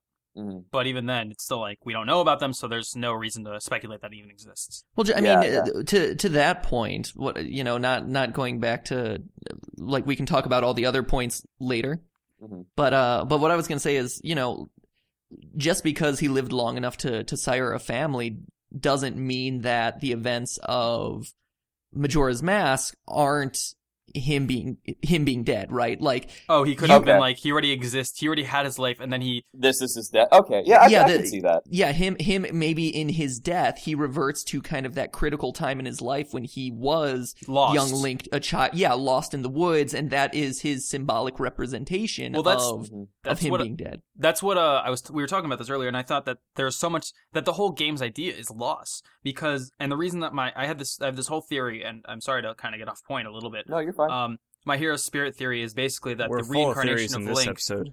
Oh, well, I mean, we're with the game theory guy, so we might as well be. it is it is appropriate. Yeah. I think if we weren't, people would be No, I, Commenting I, up a I storm. like it. I like the. I listened to your game theory episode, and there was no theories to be found, Adam. Here's a theory. Why do you make a podcast about Zelda if you're not going to talk about Zelda? Yeah, we um, have I, people I, say that's that. more a question than a theory, but anyway, uh, It's more more a comment, really. it's more a criticism, really. Yeah, right. And uh, really on point, what I'd say. you're not you're not wrong, and it kind of speaks poorly of me in, in, in general. Uh, but uh, the uh, the hero spirit, uh, basically, at the end of Ocarina, you you get sent back to the past to relive your childhood by Zelda, because she's like, you know, you had to do all this work, you know, might as well get a reward out of it.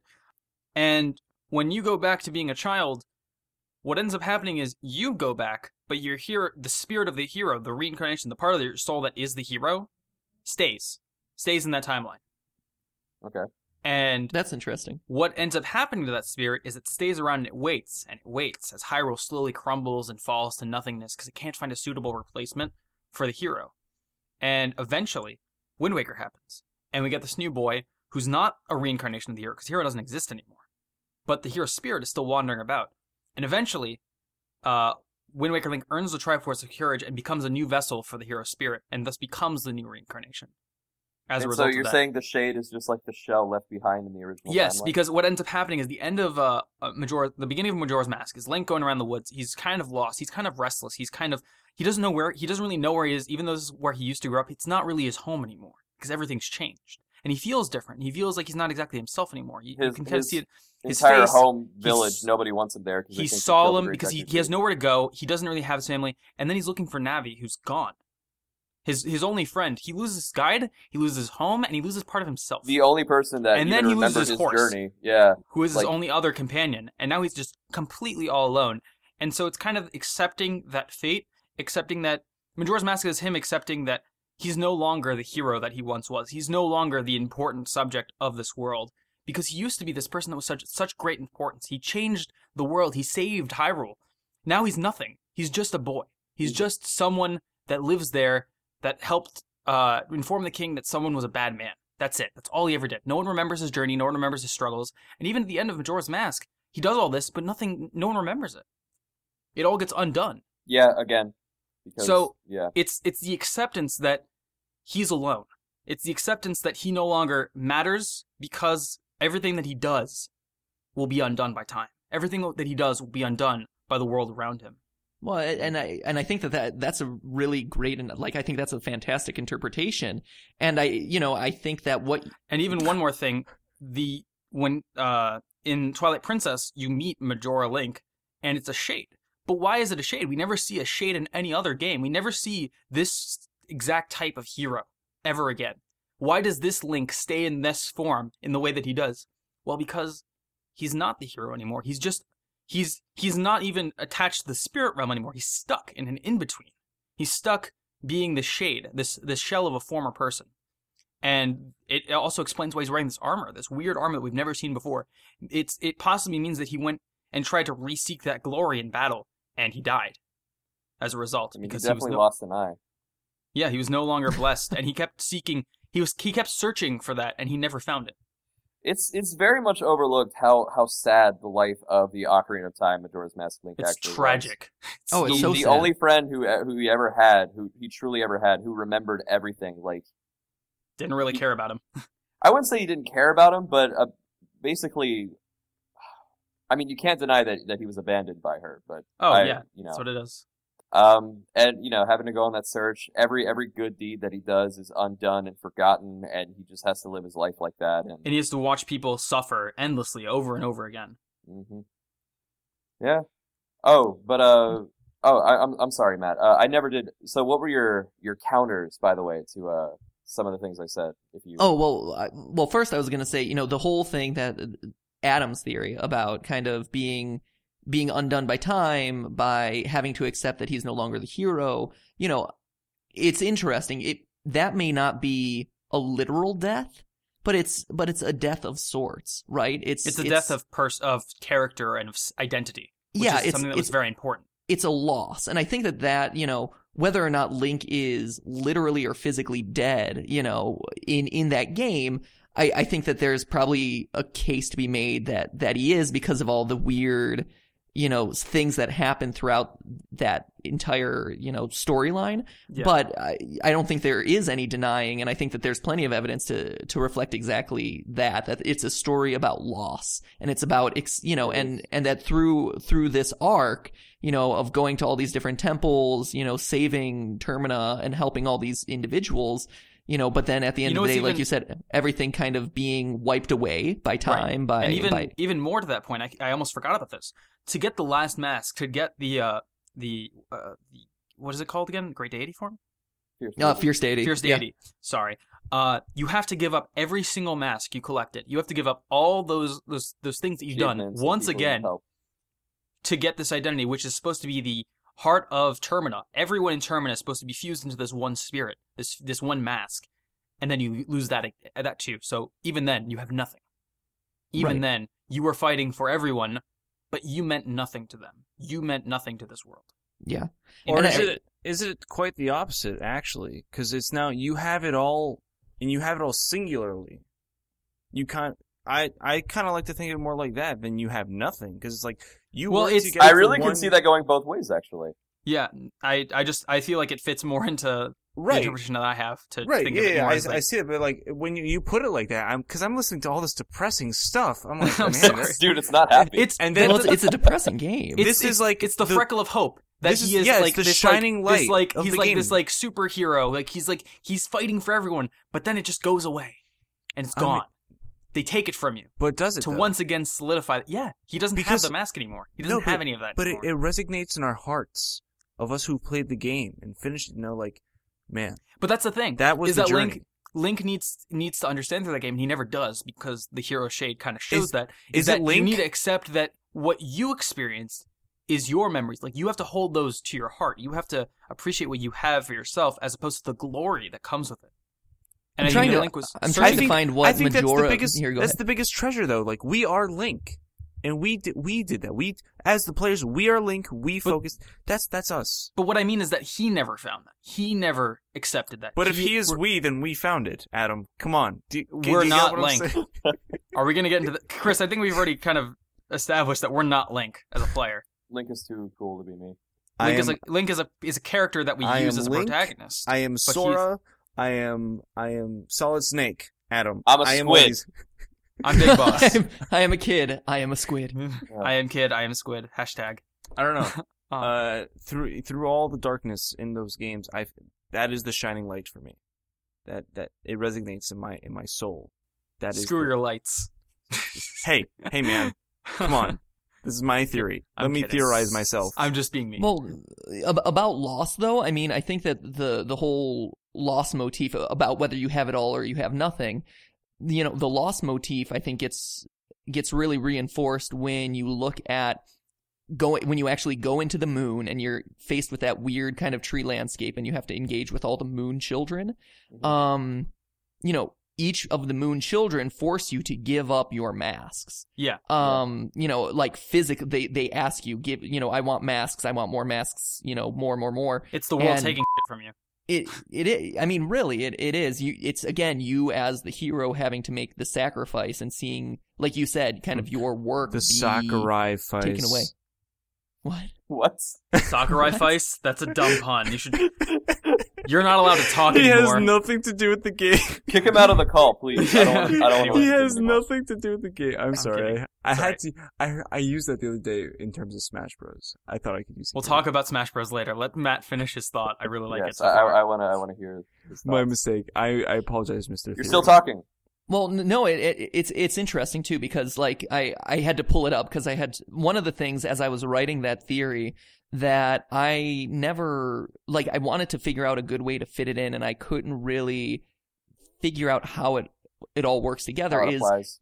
yeah is that the, the scene in the moon right when right before you're gonna fight Majora as the final boss and and you've given up all your masks um you know Majora you go up to him and you and I just pulled it up here you know he says you don't have any masks everyone has gone away um you know you are left solely with him and then he gives you the fierce deity mask and he's like let's play good guys versus bad guys Mhm. you are the bad guy and and and that's always been a line that's stuck with me It's Um, been very, very uh, not controversial, but debated. I guess. oh absolutely and but it makes sense for a character to think that. It makes sense for a character to not think of themselves. as the manipulation. villain. Relation one at of the its one of the best one of the best quotes I've I've ever heard before is, and it really can apply to this is every villain is the hero of their own story. Yeah. So Yeah. uh, it, it very well could be a story of of you know Majora truly believing that um, what he's doing is right. what he's doing is right and, and getting rid of this world is the right thing to do because there has been a lot of sacrilege in in that entire country. Like the, the entire stone tower is It's the idea of the, uh, fu to the goddesses. It's the idea of like uh sort of like uh pure paladin.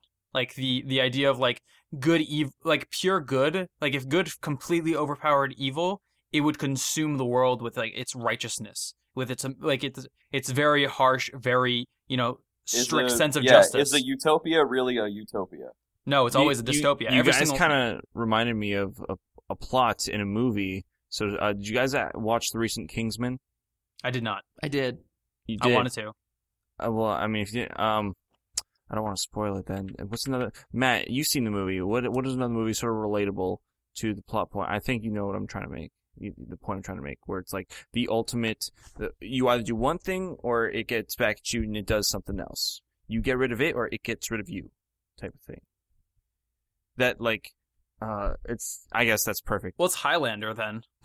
Highlander. Yeah, there can only be one. You have to either kill everyone that Oh, is Harry also Potter. a Highlander. Harry Potter. Oh, yeah, I was gonna say good- like yeah, the whole point. is Excuse me in my one of them '80s references. Not not You know, two. it- it- no two can live while the other survives. it's Or whatever it is. it's it's interesting, you know, in talking about kind of loss and accepting that you're not the the hero anymore and that all your achievements are gone uh, you know back to kind of Adam's theory it's it's really interesting because you also have Majora at the end here it's saying you're the bad guy. And after that he says and when you're bad you just run. That's fine right? And it, I wonder if there is something I wonder if there is something to that like you know is is this story about Link choosing to go on? You know like Is, it bad? about what? Is it selfish? Yes, entirely.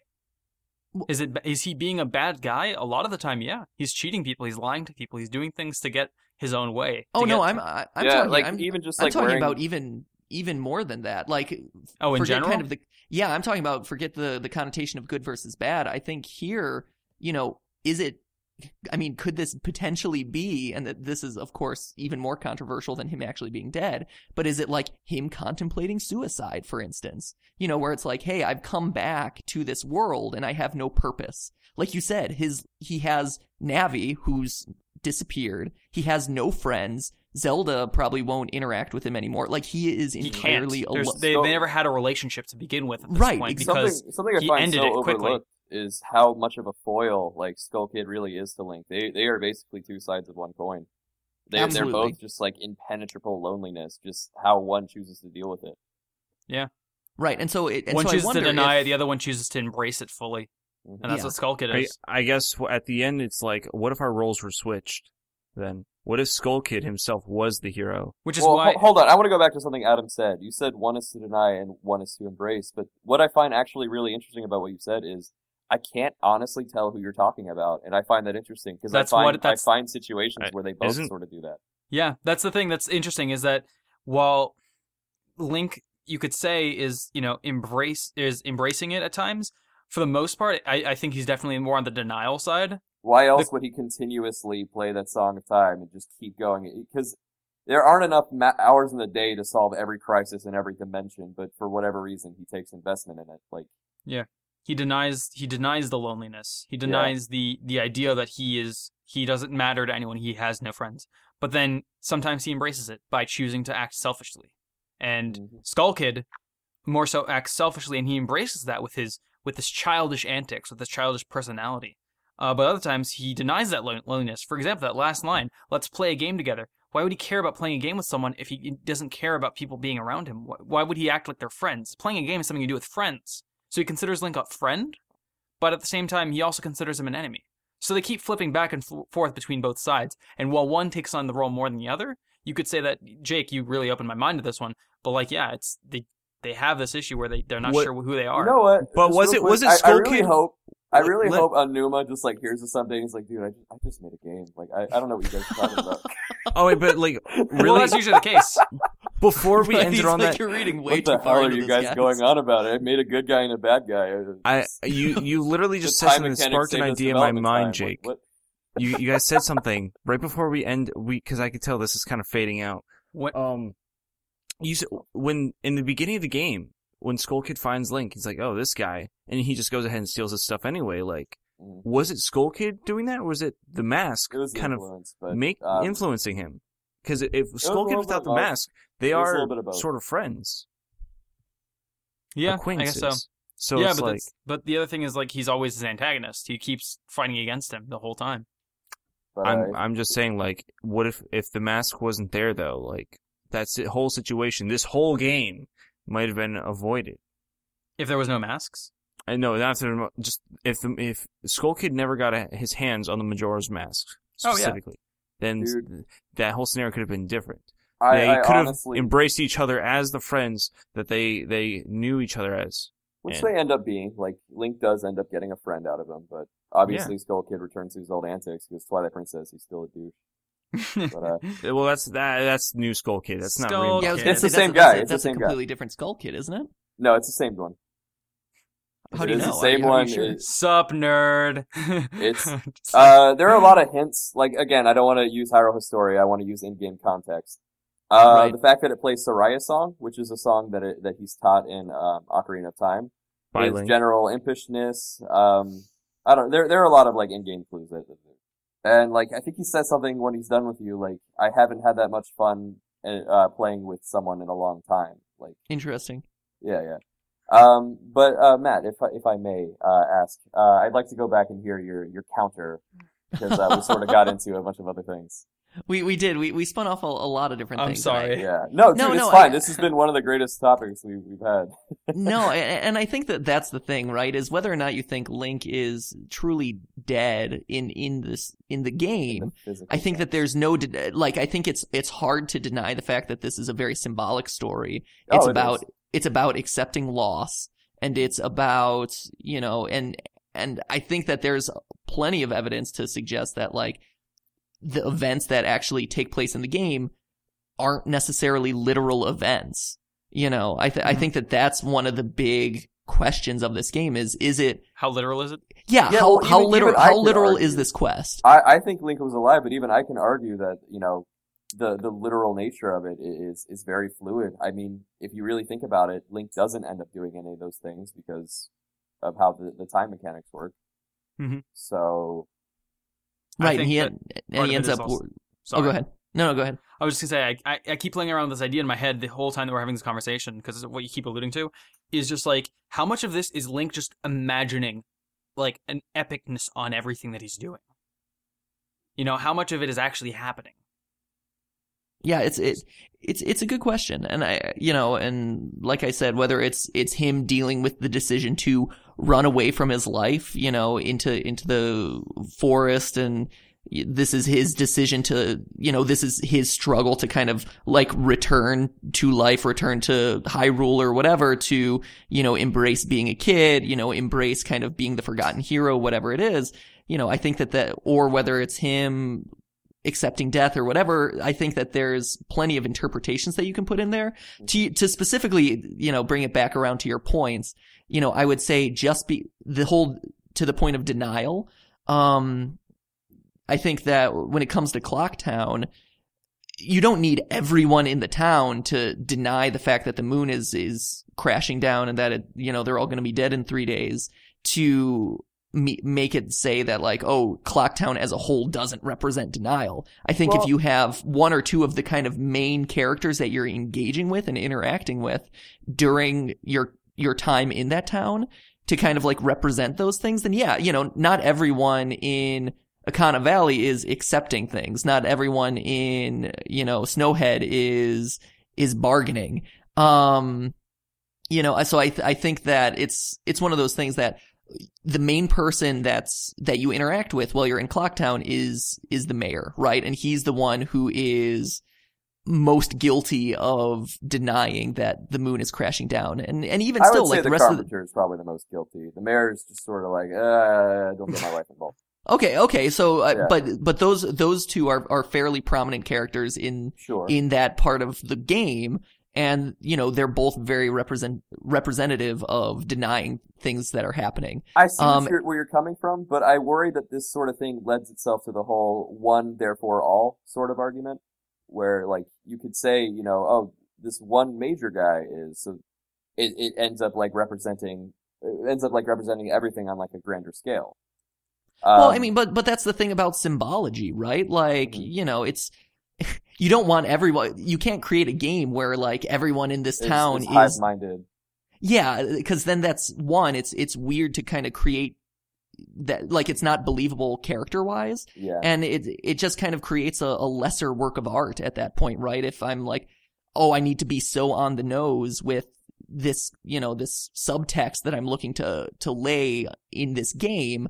You know, I, I want this. Say I'm I'm the creator of the game, right? And I Yeah. I'm like, oh, I want to make this a symbolic representation of Link being dead, uh, or accepting death and and moving on. You know, Right. oh, in the first part of the game, I need everyone to represent denial. Well, you know, that's that's a bit too on the nose, right? It's a bit too exact. But if I have like one or two of the characters, or like the major theme of that realm be denial, then okay, you know, I've I've got if you make it all point. allude to this sort of theme, if you keep that in mind when you're designing the characters and their ideas and things like that, like you're like all it's all like pointing towards a few key points that are all based on denial. Yeah, if you if you zoom out, I think I think that to one of the major counter arguments I would have to to what you were saying is zoom out, you're looking at it very granularly. Mm-hmm. And I think that if you're looking at this artistic masterpiece, because it is, Majora's Mask is a, No, is a it's- beautiful it's artistic the reason game. I'm in game design. It, it's the the inspiration I, I had. yeah, it's it's phenomenal, It's and got it's a good game story, but I And have it's- issues with it. Sure, right, and and it's you know some some people love it, some people don't, but like it's it's one of those games that's very different, very unique, and and tries to do something very special. I Shows think. creativity. Yeah, exactly. And it's and it's one of those things that like I can look at a painting and I can look at, you know, like say a Jackson Pollock painting or whatever. Or Okay. or no, let's let's say an impressionistic painting, pointillism, and I I see a couple of dots on on the mm-hmm. on the canvas. And I'm like, okay, this is a weird painting because I see a couple of dots. I'm looking at it really up close. But as I walk further and further away, all the dots kind of combine to form like a beautiful landscape. You know, this, these couple of individual points have Right. shown me what the, the full picture is. And so, you know, I think the, the dots in this case are all the individual characters, all the individual interactions, Okay. but you, you leave certain sections of the game with a feeling or with an over, overall theme. You know, the, the, the Deku scrubs, there's, there's a lot of anger there. There's a lot of resentments. You know, they're Mhm. dealing with yeah so i think that the the theme of that area is anger the theme of you know bar- when i was writing that theory for me the the hardest one to really buy in was bargaining um Mhm.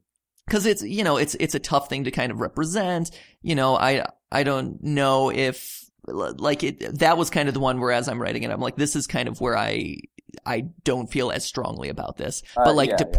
but like depression with you know her not speaking for years you know a character actually dies there. Um you know it's it's a very sad part when you're when you're dealing with the zoras. And then you know Ikana valley you're right. It's it's a lot of kind of like resistant spirits things like that. But you have um i forget what the the character's name is but uh, you know you have him, the king. Um, yeah well, the, The you Sharp have the brothers. the yeah, you Uh, you have the Sharp Brothers. I know, and, and you also have the, the daughter and her father. oh yeah, um, yeah, I, I forget what their names are, but the, yeah. it's Pamela and the. Just, yeah, it's I mean it's it's the valley of death, right? And it's uh, you know like acceptance there. You know, it's it's a it's a that one is another one that's a little bit harder to to swing a hammer at. But you know, Ikana Valley uh, might one not. other thing I'd like to add to you, Kana, is that it's the only place where after you, you know, beat the boss, there is visually no difference. Like nothing changes. Right. Um, absolutely. Even like the, the the ocean one where the sea is still murky, uh, people are are happier. She's talking, whatever.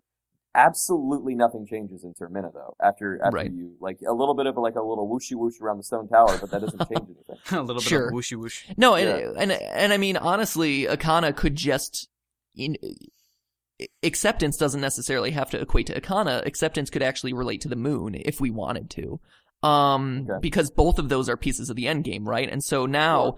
Go, going back to to Adam's theory, right? If we're we travel up to the moon, we have to give up our masks. We have, you know, we have Majora telling us we're the bad guy, you know, and that the bad guy always runs away and this and that. Maybe, maybe that's the part where you're, you're saying, I, I accept this. I accept giving up the masks. I accept, you know, everyone leaving me. I accept being alone and taking on this final battle empty handed.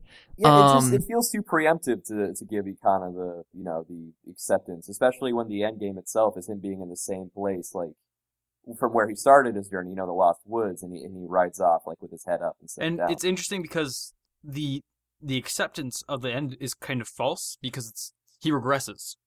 If we're going to continue with, I mean, if you continue with my thought process on the hero spirit, um, he regresses back to this idea of denial, where he goes back to you know still trying to seek adventure. Although you could argue, you know, he's trying to seek adventure and, and greatness in another form. He's still trying to relive those glory days. Well, no, I, he I, loses an eye I- and he, you know, he dies in battle and those sort of things. I don't know. I, I, w- I would argue that with, you know, you, you brought up earlier about how he's spent the entire game, you know, even though knowing that every three days, everything that he did during those preceding three days is going to be erased and, and wiped out and everyone's going to forget about it. Those problems are still going to exist. But he, but he's gotten his token, right? He's gotten his mask. He's like, uh, okay, the, the actual deed might be erased, but I still have The my glory. mask that says that I did. Yeah, I have my glory. I, I have gotten this trophy that says I have uh, achievement unlocked, right? Yeah, that's why he But- holds Yeah. things above his head. He's like, yes, this is mine. I did Right. this.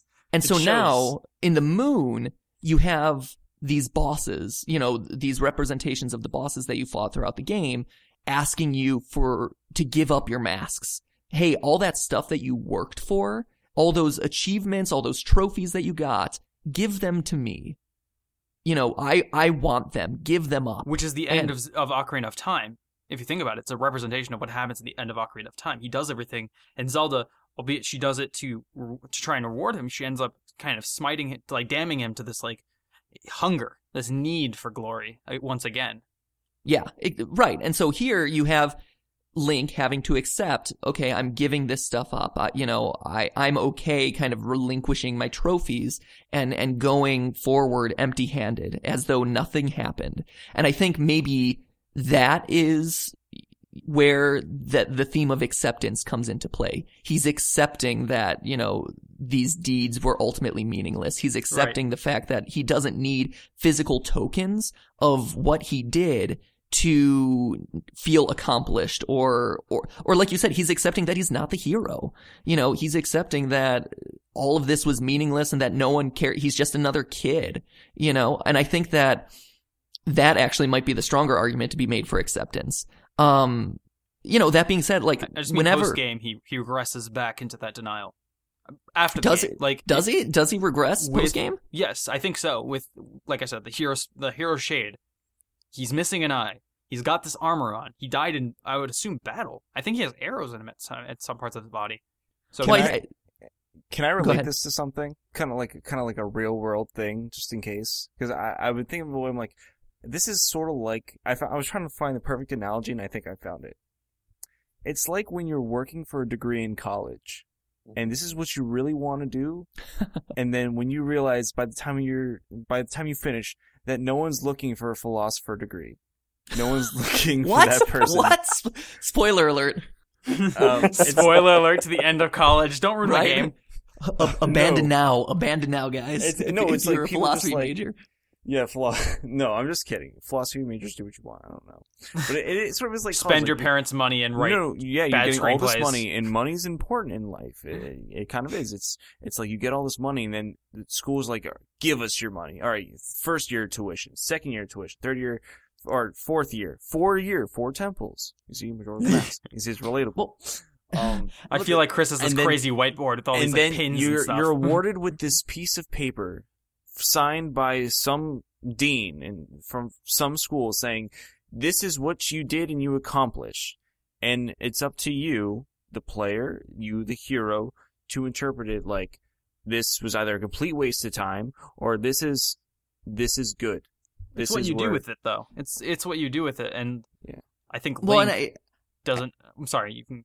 no I. I was gonna say Adam, you link's know, you're- degree in hero and heroism is it great or is it suck your I think your your big hesitation right now is okay. The game ends, but then bef- in the time between the game ending, Majora's Mask ending, and him becoming the hero Shade, you're saying you know What oh, happens? loses. Yeah, what happens?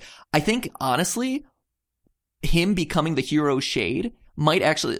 This goes back to kind of what I was saying, where just because Link is a kid doesn't necessarily mean that this is you know this this is happening when he's physically a kid. Maybe what happens is going back to Link physically being dead, you know, maybe this is after he's already been the hero shade, he's lost his eye, he's gotten this weird armor and you know, he he's dead or I would he's, accept he's, that he's dying on and the then sole condition that they put the game after Twilight Princess. In the I, timeline. uh, yeah, but, but, this we would mean all that we'd, re- we- we'd be rewriting the timeline to say that Majora's Mask takes place Dude, after. every game rewrites the timeline. right, I yeah, exactly. But like, but like in a very major way. Uh huh. This is a Sure. major like change. This is a shift as opposed to just adding something into place, like putting a link between worlds after a link to the past or whatever. Just plopping it in there. Yeah, Yeah, I didn't they mean- do something kind of weird with that, where like uh he's called like the new hero, but then the next one is called the hero. Of Hyrule. yeah, it's yeah, it's it's bizarre. The the the FNAF timeline and the Zelda timeline we've, uh, caused me no amount of consternation. Well, it's kind of obvious, especially with Triforce Heroes, that like every single version of Hyrule, every couple hundred years, the lore changes.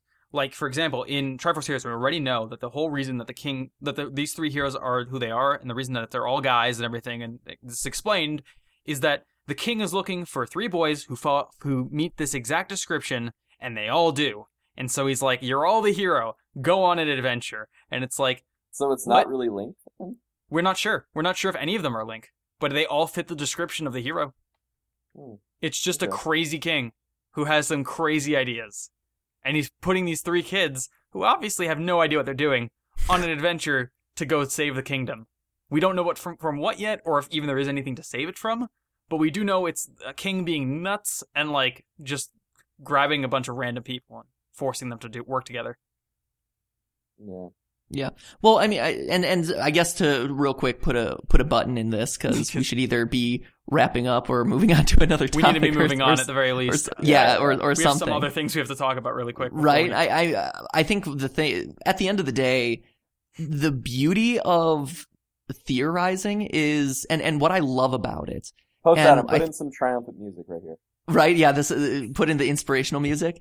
Um, you know, and it's it's something that I think frustrates people who don't look at it this way or don't understand it. Is it it just makes the stories of your favorite games, you know, be it Mario, be it Zelda, whatever, it makes them richer. It makes them more fun. It makes you question them Not and your look Mario at them You depressed me so hard. well, it, it, it or it makes you look at them in a different way or appreciate them in a different way, right? Where Yeah, yeah. you know Mario may be mental, Link may be dead, you know, uh, Borderlands Yoshi he may be the hero. unfun, but you know, Yeah, what what Yoshi may be suffering from animal abuse, whatever.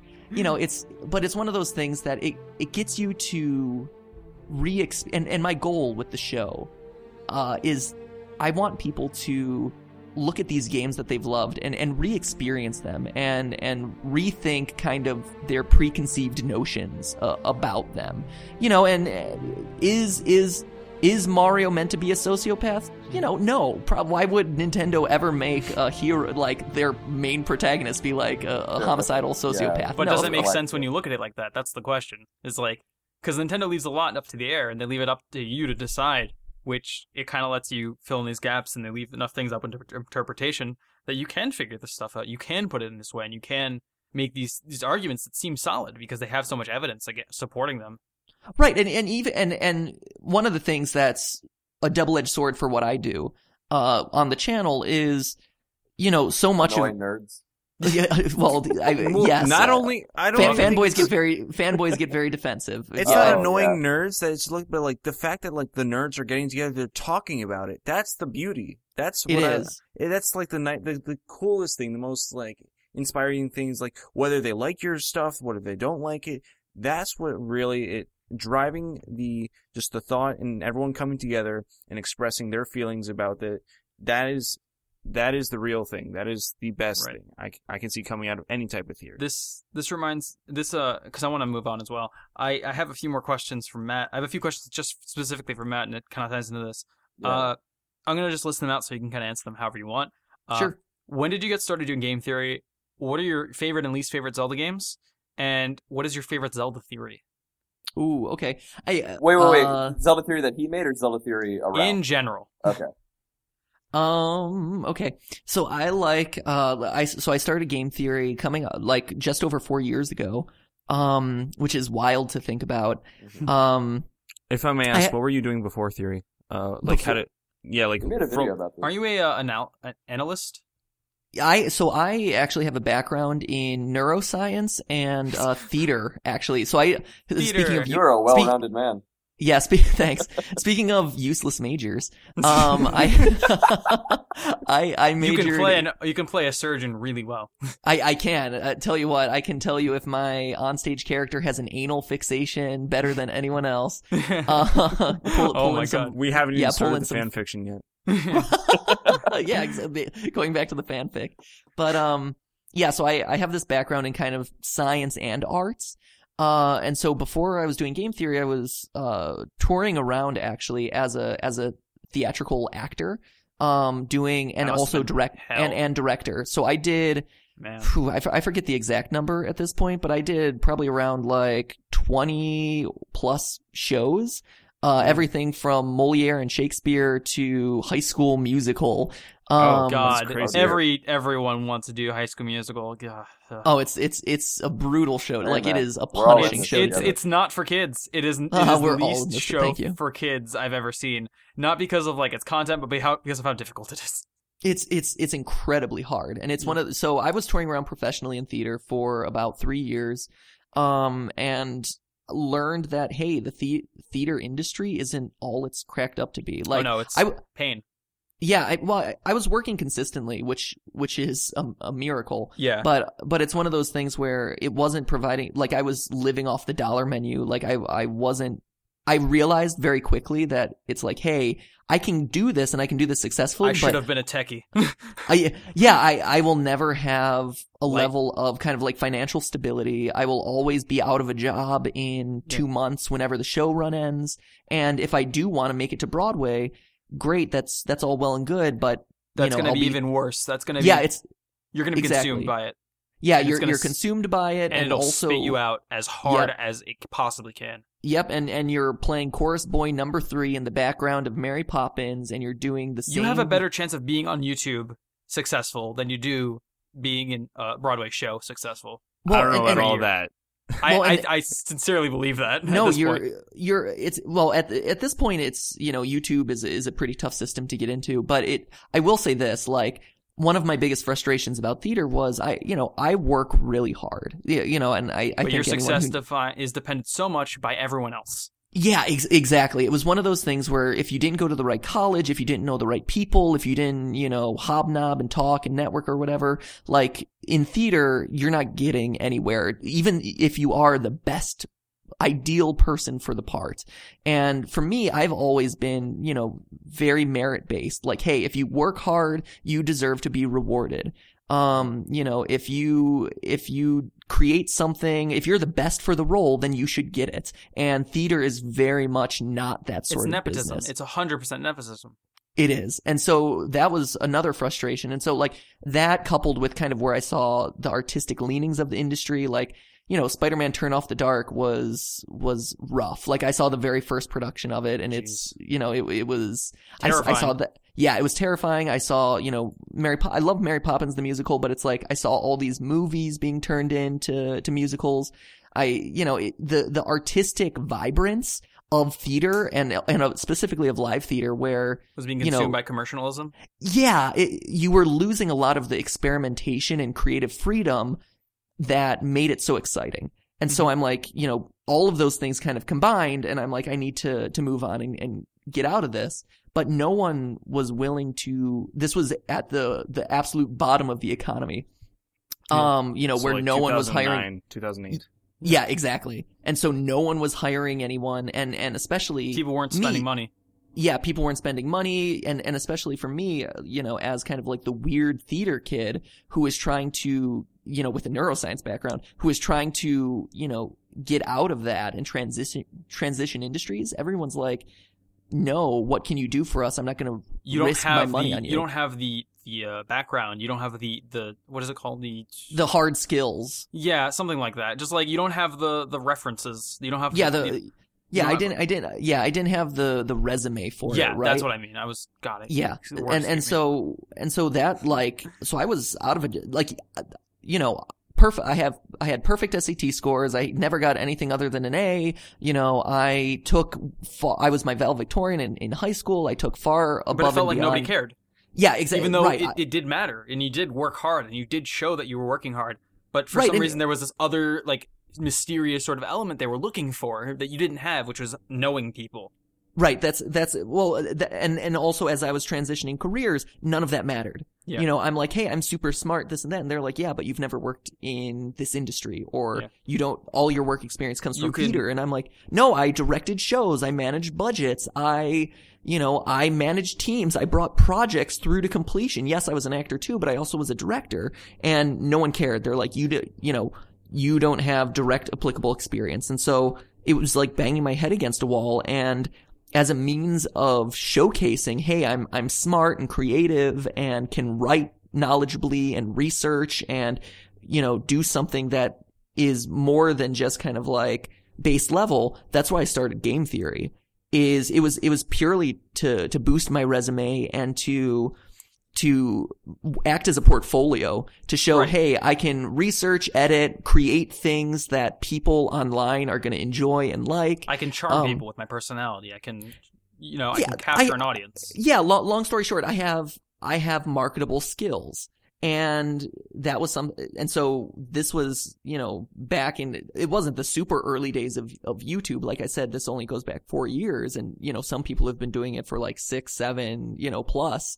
Um, but it's, it was one of those things that I, around that time, I ended up moving out to the Los Angeles area. I found out that, hey, YouTube as an industry is, is a thing that exists. Like this is actually like people are viewing this as the next entertainment medium. Yeah. Uh, you know, MCNs, the multi-channel networks are starting to pop up, you know, you have all people this. making millions, millions Right. of dollars just for Well, doing their yeah. content. Right, exactly. And so it was one of those things where I'm like, hey, if I, you know, and I, the thing that I recognized is, hey, I have this science and artistic background, and these multi-channel networks and these YouTubers are like YouTube gives you so much data about how people are watching your content, where it's being shared, how they're engaging with it, but creators don't look at it because they, They, don't, know how to you know, understand it. They don't know yeah, how to they interpret they it. can't interpret the graphs. They can't. I find it you know, strange because like I I you can ask Jake or Chris or there's another guy who runs basically uh, a lot of our media stuff. Jeff, who's been on the podcast before, is a wonderful writer, wonderful copy editor. Uh, and he runs basically our statistics for the show. I ask him about it every single day for every piece of information he's willing to give me. I used to bother my boss to no end about this information because it matters so much to me. Because I'll, Oh.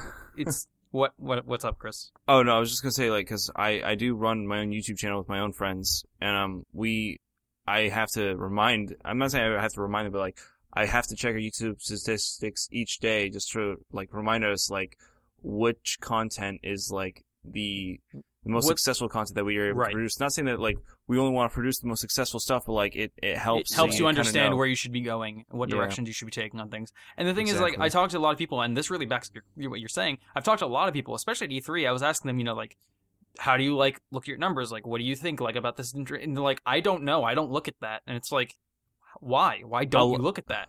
I, I feel like, and this is no offense to you, Mr. Matthew Patrick, because I'm sure you know exactly what you're talking about, but like a lot of a lo- bigger people, they don't really need to look at it anymore because like they'll just see their paycheck and they just know they have a big following. Like, oh, all right, I'm good. You know? Yeah. Well, and it, and it's also one of those things where like you at at this point, you know, you're you're so busy. If if once you reach a certain size, you're having to pump out videos so frequently, or you know, like Yeah. deal with so much stuff that isn't creative based. You know, you don't have the time to kind of look at that. But I mean, also like think about it. You know, creative types are creative for a reason. They don't. Ha- a lot of a lot of them don't have an analytical mind. Like they Right. see they they succeed in in drawing, painting, theater, whatever. But you know, when it comes to math and science, that stuff is Oh, is terrible. boring to them, right? yeah. And and so for me, kind of having just this kind of like left right brain balance, You had a I'm duality like, hey, going on. yeah, I I can I can interpret this data and you know deliver it to these creators in a way that they can understand you know Right. and and I can run tests And that's- this goes back to the neuroscience and I can you know I can run tests on annotations and how descriptions are written and like tagging strategies and stuff like that to to, to figure out how YouTube works Yeah, we were talking And- to uh, Vernon Shaw a few months ago, and he was Uh-huh. telling us basically, you know, like what he's heard in meetings before is basically like, what is the next meme? Like, how can we capitalize on that? How can Yeah. we capitalize on this sort of market? A lot of the people that work at these companies, like Polaris and you know, uh, uh, uh You could say Machinima, full screen and full yeah screen, full screen maker yeah uh, uh-huh. yeah, all this. They look to do those sort of things for the creator because they want them focusing on pumping out as much content as possible. And right they want to focus on getting that marketed as much as possible so that everybody benefits as a whole. Yeah, and and and it's it's true, and it, and it's interesting, right? And this kind of goes to the state of entertainment now, but YouTube and the internet as a whole has created this really interesting space where, you know, it's, it's a platform, uh, that's built by engineers, you know, v- people who know coding, people who do have kind of that like numbers mindset, you know, if X, then Y. Um, and it was you know, built they, for a very specific purpose, defense. yeah, it, right. It, it was it was built by people who are scientists, you know, da- data scientists, and YouTube Analytics is no different. But the people who are using it and the people who are thriving are creatives, right? They're the people who are creating interesting stuff. They're they're the personalities who are goofy and wacky. You know, they are the people who are thinking outside the box. right. And so YouTube is this really interesting middle ground of your left brain and your right brain, you where need both, or else you're going to fail. Yeah, need ex- ex- exactly. You need to or know where to draw in people or how to draw them in, and then you need to keep them there. right by yourself. Exactly. Uh, and and I think that's you know that's where I kind of found my my niche, my niche, right? I think where everybody knows that. Like that's what you're known for is being the guy who knows not only how to make good content, but also how to like get people to see it. And like yeah, I think like I have like as a as a content creator, as someone who's trying to self promote a lot of I have so many questions for you ob- ob- obviously like I have so many things that I would like to learn from you at some point or I learned from you through your videos and through Thank the you. stuff you've done. Well no, it's it's true. It's like the credit is where credit should or the credit is due where it should be. And you've you've definitely taught me some things and there's definitely things there's so much I could learn from you. If you look back at you know how I market the the the banners and the the, the write ups and everything like that. There's so much I could do there. I just don't know what to do with it. And right. some people do, and they succeed for it. Yeah, and uh, you know it's it's interesting though too. And one of the things that I found from working in that in that side of the industry and in kind of like working with creators, but then also with the businesses that have built up around this space is the a lot of times the people who say they know what they're talking about don't. Um, which is infuriating to me, you know, where You like want a solid lot, answer. Well, uh, not even that. I, if if you're Okay. calling yourself, You just an wish ex- someone who knew what they were talking about, like, was in control, because then it would benefit you, you even more than like what the people at top are doing. It's like when people are complaining about like, oh, the YouTube, uh, you know, the the system that they're doing to like to pay people now, it kind of sucks because it's like, well, now I have to make my videos a certain length or some certain way because Yep. YouTube is ruining it for creators as a whole. Yeah. Well, it- and it- and it goes- animators a lot. Oh, an- animation is. I, well, I've talked to people at YouTube, and they they're having discussions about how Trying they to can fix, that. the sort animation yeah, thing, how to Oh, how to okay. fix but that. without thing. making it so that people could just abuse the animation division. I guess you could say right. You know, and and that's I, Valve is that's dealing one with that with their DLC, the paid DLC thing, which is a good idea. It's just there's poor implementation about it. right. No, Yeah, like- the the.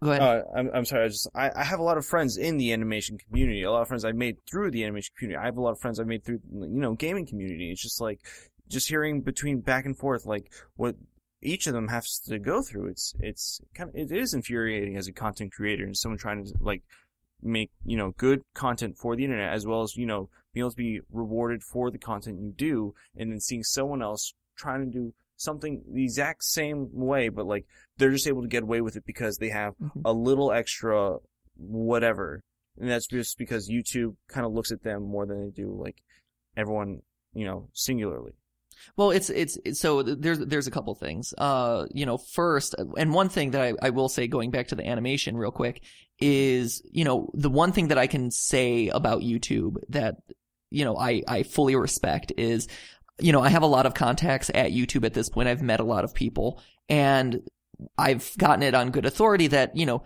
that video. I forget who released that one video about like animation doesn't work on YouTube, i mean Um, i know but so a uh, friend of uh, rice pirate mick uh, who i met through animation. He's done a video. There's ross from game grumps. He's done a video. There's el Right. Cid, he's done a video about it. Like they're all because they're all friends and they all they all have the same problem. And Yeah. those came out around last year i believe Yeah, and and and I will say like the the thing is YouTube sees those videos, they get circulated internally and and they do prompt a discussion at the company about like, you know, is this really a problem? What can we, you know, if if they decide it is, what what can we do about it? Things like that. Um so I I do give them credit for that. The but but like you said about, you know, how infuriating it is sometimes to to deal with this system. I mean, even for us, um, you know, on the Game Theorist channel, like we're fighting a losing battle. Um, Right. and it's and it's something that like yeah we're we're an enormous channel we get you know millions of views which is phenomenal but the reason I I have to know the platform better than anyone else is because you know our content fundamentally shouldn't work on the platform. Um, you know, it takes a hundred hours to make an episode of Game Theory. Uh, But you have all this space in between. You have to make. I think it takes. You, I think you said you, your schedule is about like once every two weeks you can make an episode. yeah, it, it, it used to be, and we've been able to we've been able to speed it up at this point, and and we've But that takes to. extra work. That takes more manpower. Oh, obviously, I'm 100, oh, 100%. Like we, we work, you know, everyone who works on the channel at this point works so hard to, to make it still function. Um, but, but more and more we're feeling increased pressure with the YouTube gaming app that's going to be coming out soon. Oh yeah, Um, that's a new thing. I, I I really don't know much about it. I really. oh, I there, need to- it, it, you know, it comes with all its own set of frustrations and difficulties. Like, oh, it's like a totally different system entirely. I thought it was just like a modified version of the YouTube. Like, What do you? No, wait, I- what do you? Adam, what do you? What do you? I, I'm sorry, I tuned out for a second. What do you mean? What- what's- there's there's a specialty so real quick there's a specialty app that's coming out that is specifically for gaming content yeah, they were featuring Um, their YouTube like a gaming thing at E3. There was like a whole thing. They had Game Grumps there. They had Hot Pepper guys. They had a bunch of people. I think. yeah Yeah. and and and so it's a separate like viewing navigation experience Oh, you know it's it's an as well. app of of just gaming right is it only live, an app though? live streams, uh, let's plays, all that sort of video content, sketch comedy. I'm assuming. That's yeah it's i mean any anything that could fall under gaming will be on there but the problem is you know channels will get extra promotion or will get sorted. I, and and granted it's still in beta so we'll we'll see what happens but you oh, know so what you're saying is that you think that as a result, some channels may be blocked entirely from the overall YouTube and just like forced into this tiny category, but then also dominate that said category so nothing else can succeed in there. But now these new channels that want to be something like that's in the middle or like make gaming content but also reg- regular content, they're going to be kind of like stuck where they can't really be on the main channel, but they also can't be in the gaming one. Is that your It- is that your concern at all? Oh, uh, uh, ish. I mean, being, Sorry, be- all these no, no, it's fine. I, I mean, being stuck in the middle is tough. So we're an educational gaming kind of fusion, and, and that kind of puts us at a disadvantage. We're not a let's play channel, which also puts us at a disadvantage. So at this point, gaming on YouTube like requires you to pump out a lot of videos very, very quickly, Three episodes Um, per day for yeah, some and- people. and and that gives you kind of algorithmic benefit.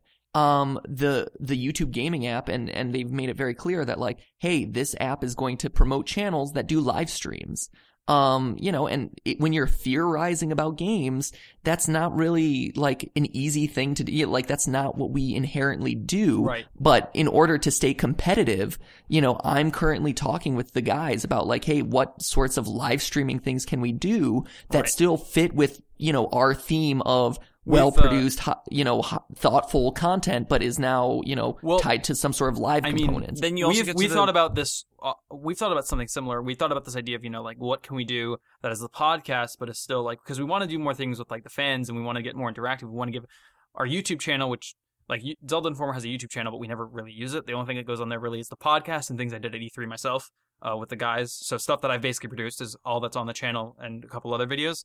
But uh, we want to make this sort of like we want to make more content on it. We want to make that channel what it can be. And I think for you guys, at the very least, this thoughtful sort of thing that you could still be doing with live streaming is play through these games that you feel like have all this potential things that you want to show people in person as opposed to showing them like clips. If you want to show someone like through a game with like very interesting characters and you could be talking, maybe there's like two or three of you at the time, just sitting there and talking about this character, talking about things that are going on, symbolism in the world and representations in the world. I think that'd be a great series that I haven't seen a lot of. It's like a thoughtful sort of let's play that you really could I mean, uh sorry w- w- work on i mean uh, grasp get a hold of that no one else yeah, has. it's There- and, and I think. Oh, go ahead.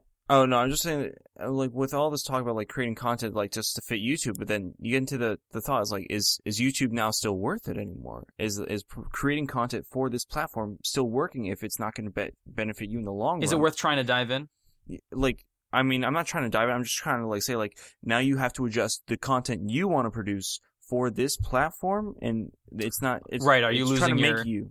are you it's losing the idea Transit.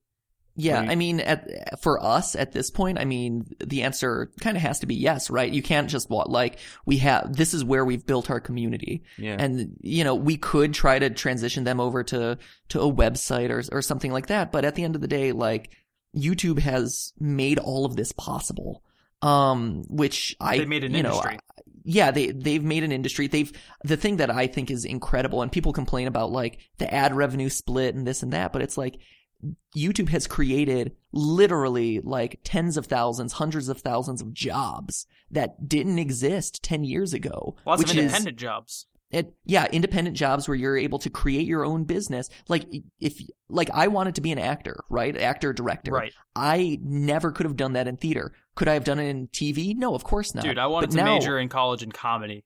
You think that's a, that you want to know how many schools have that degree? Speaking of Two. useless degrees, Columbia, and that's it. Right. Well, there's like there's like SNL and things like that, but there's Right. there's SNL and like one other theater company or theater troupe, which is like like there's very few improv and sketch comedy groups that you can actually make a living with, Right. and so you kind of have to like make your own way there. And it's like Yeah. I, I I totally empathize with that like sort of like drive to want to do theater, but it's not something that you really can do. Mhm. And you know, there's all these I guess limitations in general, this. But it's and it's it's also interesting too because on the on the issue of the ad revenue splits, it's like people complain about oh YouTube takes too much or whatever, but like hey, everything that you post on Twitter, everything that you post on Facebook is content that you've made.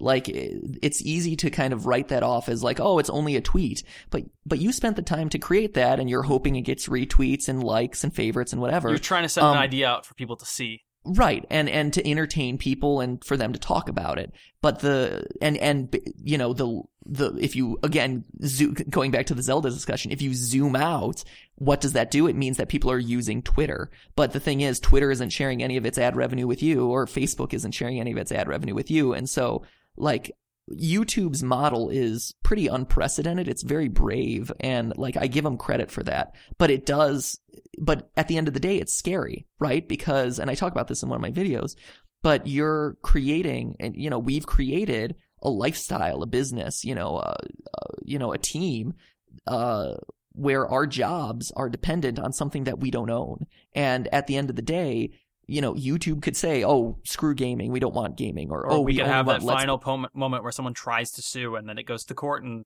game it lets players lose as a whole. Yeah, exactly. And oh, and God. so I mean, it's And what does that mean? Like, how does that crush that? That'll crush multiple economies. I think Mm-hmm. it's going to be a it'd be a major. That's why it hasn't happened yet because most people, most studios understand, especially the bigger ones, know that it's like it's not worth messing with. It is really Right. not worth the trouble. You're not losing as much as you think. Yeah, exactly. No, it's it's it's totally true. So I mean, that's I, I think we've we've strayed off topic, but it's I'm sorry. no, no, it's it's quite all right. But so I think that's what just some interesting points about YouTube. But the other the last thing I was going to say is you know going back to my desire for there to be experts, right? Like we we talk about how it would be how YouTube people at YouTube like should be the experts and are, are guiding things, but also like the the multi channel networks. A lot of the problems that I've seen from working in this space and being so tied to the business side of things and and and seeing in in LA you can't escape it, right? Uh, You just see it all over. Um, is you have these multi-channel networks who have popped up and are like, "Hey, sign your channel into our network, and we'll help you develop your audience and grow your channel faster." as this uh, and that. as Philip And- DeFranco once told me, don't sign a third of your soul to Maker because Yeah. it's not worth it. And I'm like, that's such an interesting thing to say. That's such an interesting point because that's usually the idea is to get kind of signed on to a big partnership. Right. I mean, and and from what I've seen is, you know, the audience, the audience development experts, quote unquote, you know, the people who are going to help you grow your channel and accelerate it. Y- your channel is signed into their system, and they're taking money from you, but they're they're no smarter at it than you are. Like maybe No one's been in this business long enough to have known the knowledge about this sort of system to be able to have, be an expert on it. right? Exactly. Or maybe in or they haven't or they haven't run the test. Like what what I think I, you know, what I've been fortunate enough to do, and you know, am kind of in in a unique unique position to do is run the tests and figure out like this is what YouTube is favoring, this is how users engage with this platform, right. and this is the way to to maximize it. And you know, you would hope that the the experts at these multi-channel networks would be able to do that, but the sad truth is, not a, like no one is. Like, there's maybe one or two people that I've met in the space that I'm like, okay, this person knows what they're talking I about. mean, like I, I- from what I what I think of it is that right now I think of it as every five years as a generational shift in the YouTube space, in the online content space. So every Yeah. five years you have this different generation. First generation is 2005, 2010. Second Yep. generation is 2010 to 20, 2015, 20, late 2014. And right now, like the, generations are even a little shorter than that. Even a little bit, A lot like, of a lot has changed in the last three years. I rounded up to five years just because it's a little bit easier to remember. Yeah, Um, I think right now, like the this podcast, you know, me, Jake, Chris, us guys, we're we're third generation. We're the beginning of the third generation, and you you're in the second generation, which is a which is really impacting what could be in the third generation, what what what is still to come. And I can't even imagine what, what things will be like by the if it still exists by that point, the fourth generation. Right. And it's it's scary because it's so fast. It's such a big change. There's no there there hasn't been enough of a solidarity in that. hmm So, what's my favorite Zelda game? Yeah. Let's finish that. Oh my god, that was so serious. No, no, but uh, I mean, it's and it's important. Like part of the reason why you know, even though I'm I'm working on the channel all the time, like part of the reason why I still help other channels, I consult, I you know, keep that part of my life still very active, is because I'm passionate about it, and I want I want people who are doing interesting, fun, To be seen. creative things with the platform to succeed, Yeah. and Mhm. you know, I want to equip people with as many of the tools as possible so that their content can get seen and get views and, you know, so that it's not just another hundred Let's Players, but it's like, hey, here's a channel that is putting production time into their stuff or is doing thought provoking work or, you know, and so that's, that's why it's such an important, like, it's, it takes up time when I don't have much time to give but it's but it's it's a worthwhile investment because like you said it's investing in the future of what this place what this ecosystem looks like and and what people are watching and how they engage with it. Cuz right. it's an exciting transition time and we we're helping to shape it. Um and if i can ar- help arm people with the tools they need to succeed like that's that's me kind of trying my best to pay it forward Well, you're a real stand-up guy, Matthew Patrick. oh th- thanks shucks He's thanks also I- very I- pretty. Shucks, man, that's a I, word. I I'm haven't gonna heard in a lie. I have no idea if this episode will do, but it's been one of the most pleasurable. I mean, we could stop now because we've been on for a while, or we could keep going depending on your mood. It's been a long episode. We I- got a I'm fan fiction and a quick amiibo story. Gonna... And okay, let's mention yeah, let's your- your let's favorite let's Zelda wrap it up with that, and uh, Quick. we can talk we can talk more Zelda next time you have me on. Oh, definitely. I also never One- heard one- who you thought the Arkham Knight was, but I guess I'll never know. We'll, uh, we'll save that for next time too. I will have played it by then, and I'll Yeah, have all known. right. Here, let's Wait. let's do this fan fiction. Favorite, Oh no, favorite, no, Zelda- no, no, favorite no, Zelda no, game. no. Favorite yes, Zelda the game. Yeah, Mio story he wants to The There's favorite Zelda Zelda game first, really quick. Sorry. Matthew. God. What? Oh, oh, yeah, what's your Zelda favorite? game. Yeah, yeah, Uh, yeah. Favorite? Uh, I think um, I love I love um, Link to the Past. I think Link to the Past is my my favorite. I also really uh have a strong appreciation for Link's Awakening. I think that Yeah. one is Matt, underappreciated. You just said two things that made me so happy in a row. oh, good. Adam, good. you I don't know. You like Link's. Awakening? Oh wait, you actually own it. You just got it, and you got the gold edition too, didn't you?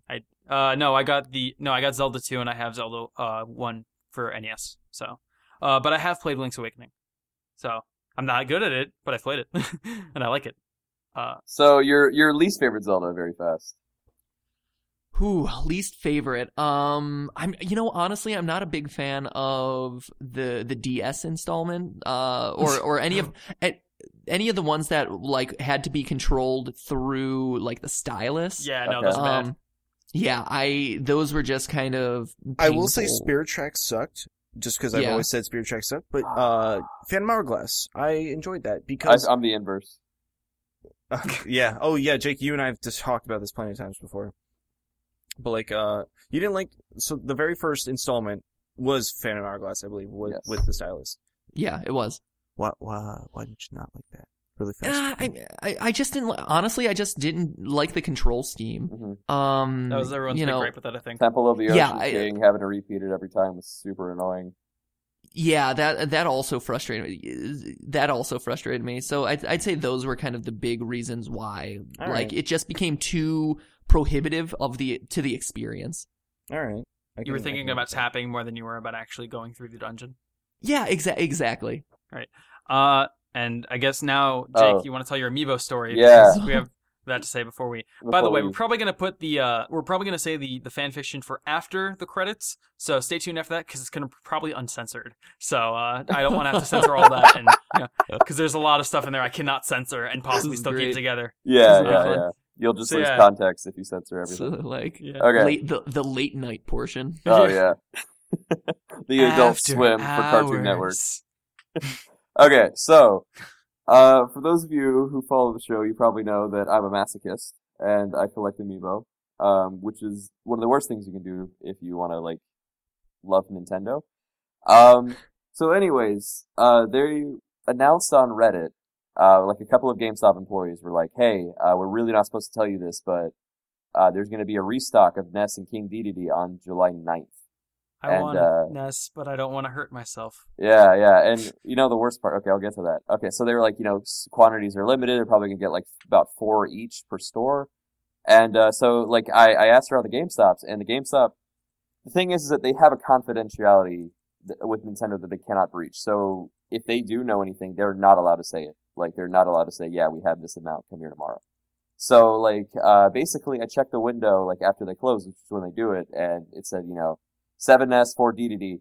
And, um, so I was like, okay, wow, that's really not a whole lot. Uh, so I decide I'm gonna, you know what? I'm gonna wake up early and I'm gonna, I'm gonna line up because I'm sure there's gonna be a line. I want to make sure I get what I want. Um, I, I waited in line from midnight to 10. And you know what the best part is? What? There was no line. Oh, You were the only one there? I was the only one there until Wow. 9:30.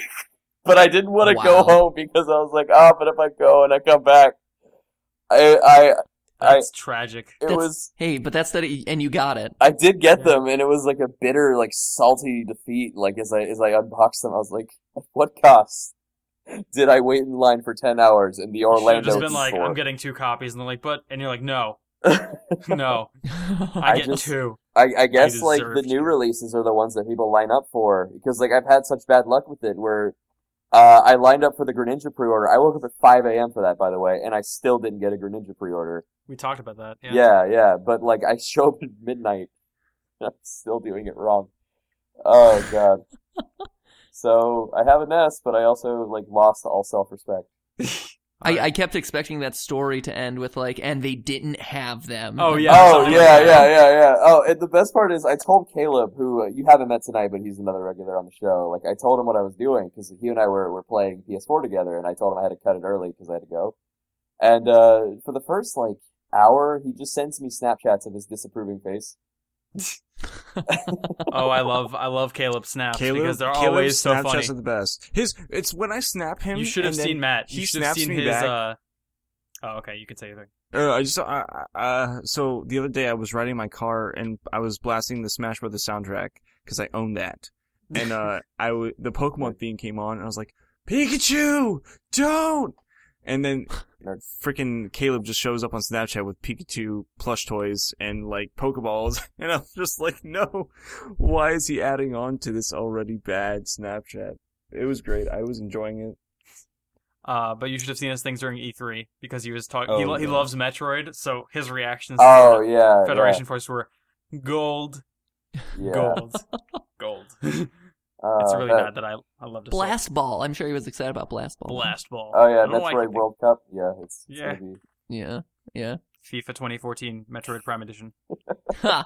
That's funny. Anyway, uh, Okay, so I I think we gotta wrap it up here. I, I yeah, don't know, we've been. This has almost been like. We, and we were half supposed hours. to talk about Smash characters that we wanted, but I you guess know what, Matt? to. Matt. I, gue- I guess I'll just. Yeah, I yeah, would you love, have the honor, I would have love to have really you back quick. sometime in the in the I- near future, at the very least. I'd love to do it. This was a blast. Yeah, we, we Wonderful. definitely need to schedule something soon because I cannot wait like another eight months or something for you to come back. I would lose my mind. Uh, but yeah, thank you guys for joining us. This has been a really, really fun episode. Uh, I really hope you guys love the discussion. It's probably one of my favorites. I, Uh, th- I want to thank you guys so much for joining me, Matt, Jay, Chris. You guys are phenomenal. Ooh. Uh, if you guys and thank you everyone to send in fan topics. It really stimulated the discussion. It made it all the better. I wasn't expecting so much. Uh, but if you have any of your own topics, theme song submissions, anything like that to help us, you know, get the ball rolling and really, you know, dig deep and things like that, please send them to us at ZeldaInformerPodcast at gmail.com. Once again, that's ZeldaInformerPodcast at gmail.com. Stimulate it. Get that This ball has been- Stimulate this has- some, some Follow balls. Matt on Twitter. Subscribe to him on YouTube if you haven't. I'm sure you have because he's awesome.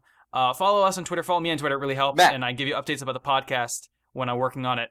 And uh, yeah, you can hear more from us on that side. So Yes. thank you again for joining us. All Uh, right. It has been great. It has been dandy. I love all of you.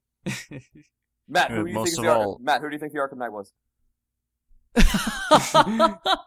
You'll have to find out next time. No, I want to find out now. Who was it? Wait, Matt, if if you could if you could end that the do your do what's your ending your ending thing? This has been Uh, okay, okay, here we go. Yeah. But hey, that's just a podcast. A Zelda Informer podcast. Thanks for listening. Bye bye. Hey! Who's the Arkham Knight? Watch out!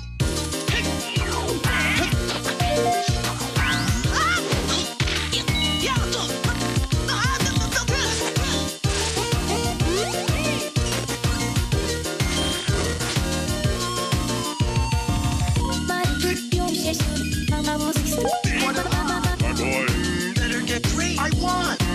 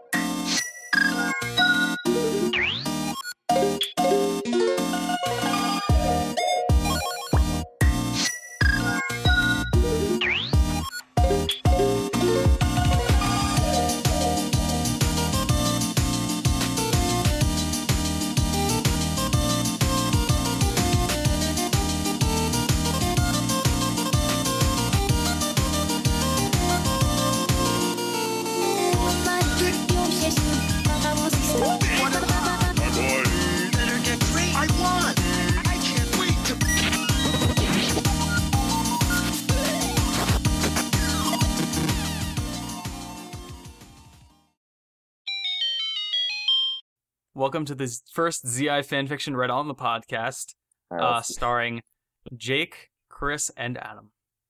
All right, here we go. Adam walks in. Jake sits in the spot that he was in last night. Still, he's dressed in that sexy, sexy Zelda costume he was dressed in last night. Adam says, Jake, I want you to put your penis with mine. Jake said, Please insert your thing into mine. Chris walks in, completely naked. all the drugs are gone. I did all of them.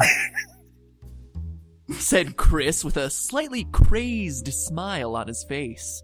Wait, are you kids doing the squirrely dance without me? What the hell, guys? Adam retorts, Chris, you duplicitous taint. Why don't you get your shit together? You need to stop with all the usage. It's starting to affect the way you think and the way you feel.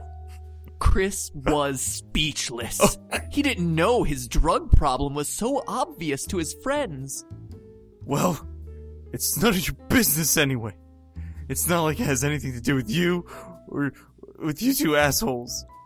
Jake said, Listen, Chris, we all know you aren't actually mad at us. You're just masking your real feelings with this anger. You don't know me. You don't understand. Adam responded, Chris, we are here for you. We know how it is. And regardless of what you say, we will always be here for you. Well, what am I supposed to do? Chris said, beginning to sob. Jake stood up, smoothing out his pink skirt as he did so. Wait, I'm wearing a pink suit. Oh, your road is a long one. One of healing and forgiveness yourself. Jake walks over to Chris and puts his arm around him. And me and Adam will be there for you every step of the way. Chris looked toward Adam, who smiled a loving smile and nodded. But first, Said Jake. let's have hashtag butt sex. The end. Thank you for The sending. yes, thank, thank you for sending in your fan That's fiction. such a dark turn. Wow, I I am all hot and bothered now. But So- first, let's have hashtag Dude, play jazz the entire time. Like, Jazz is going to be played. Oh my god, hashtag butts. this is the best.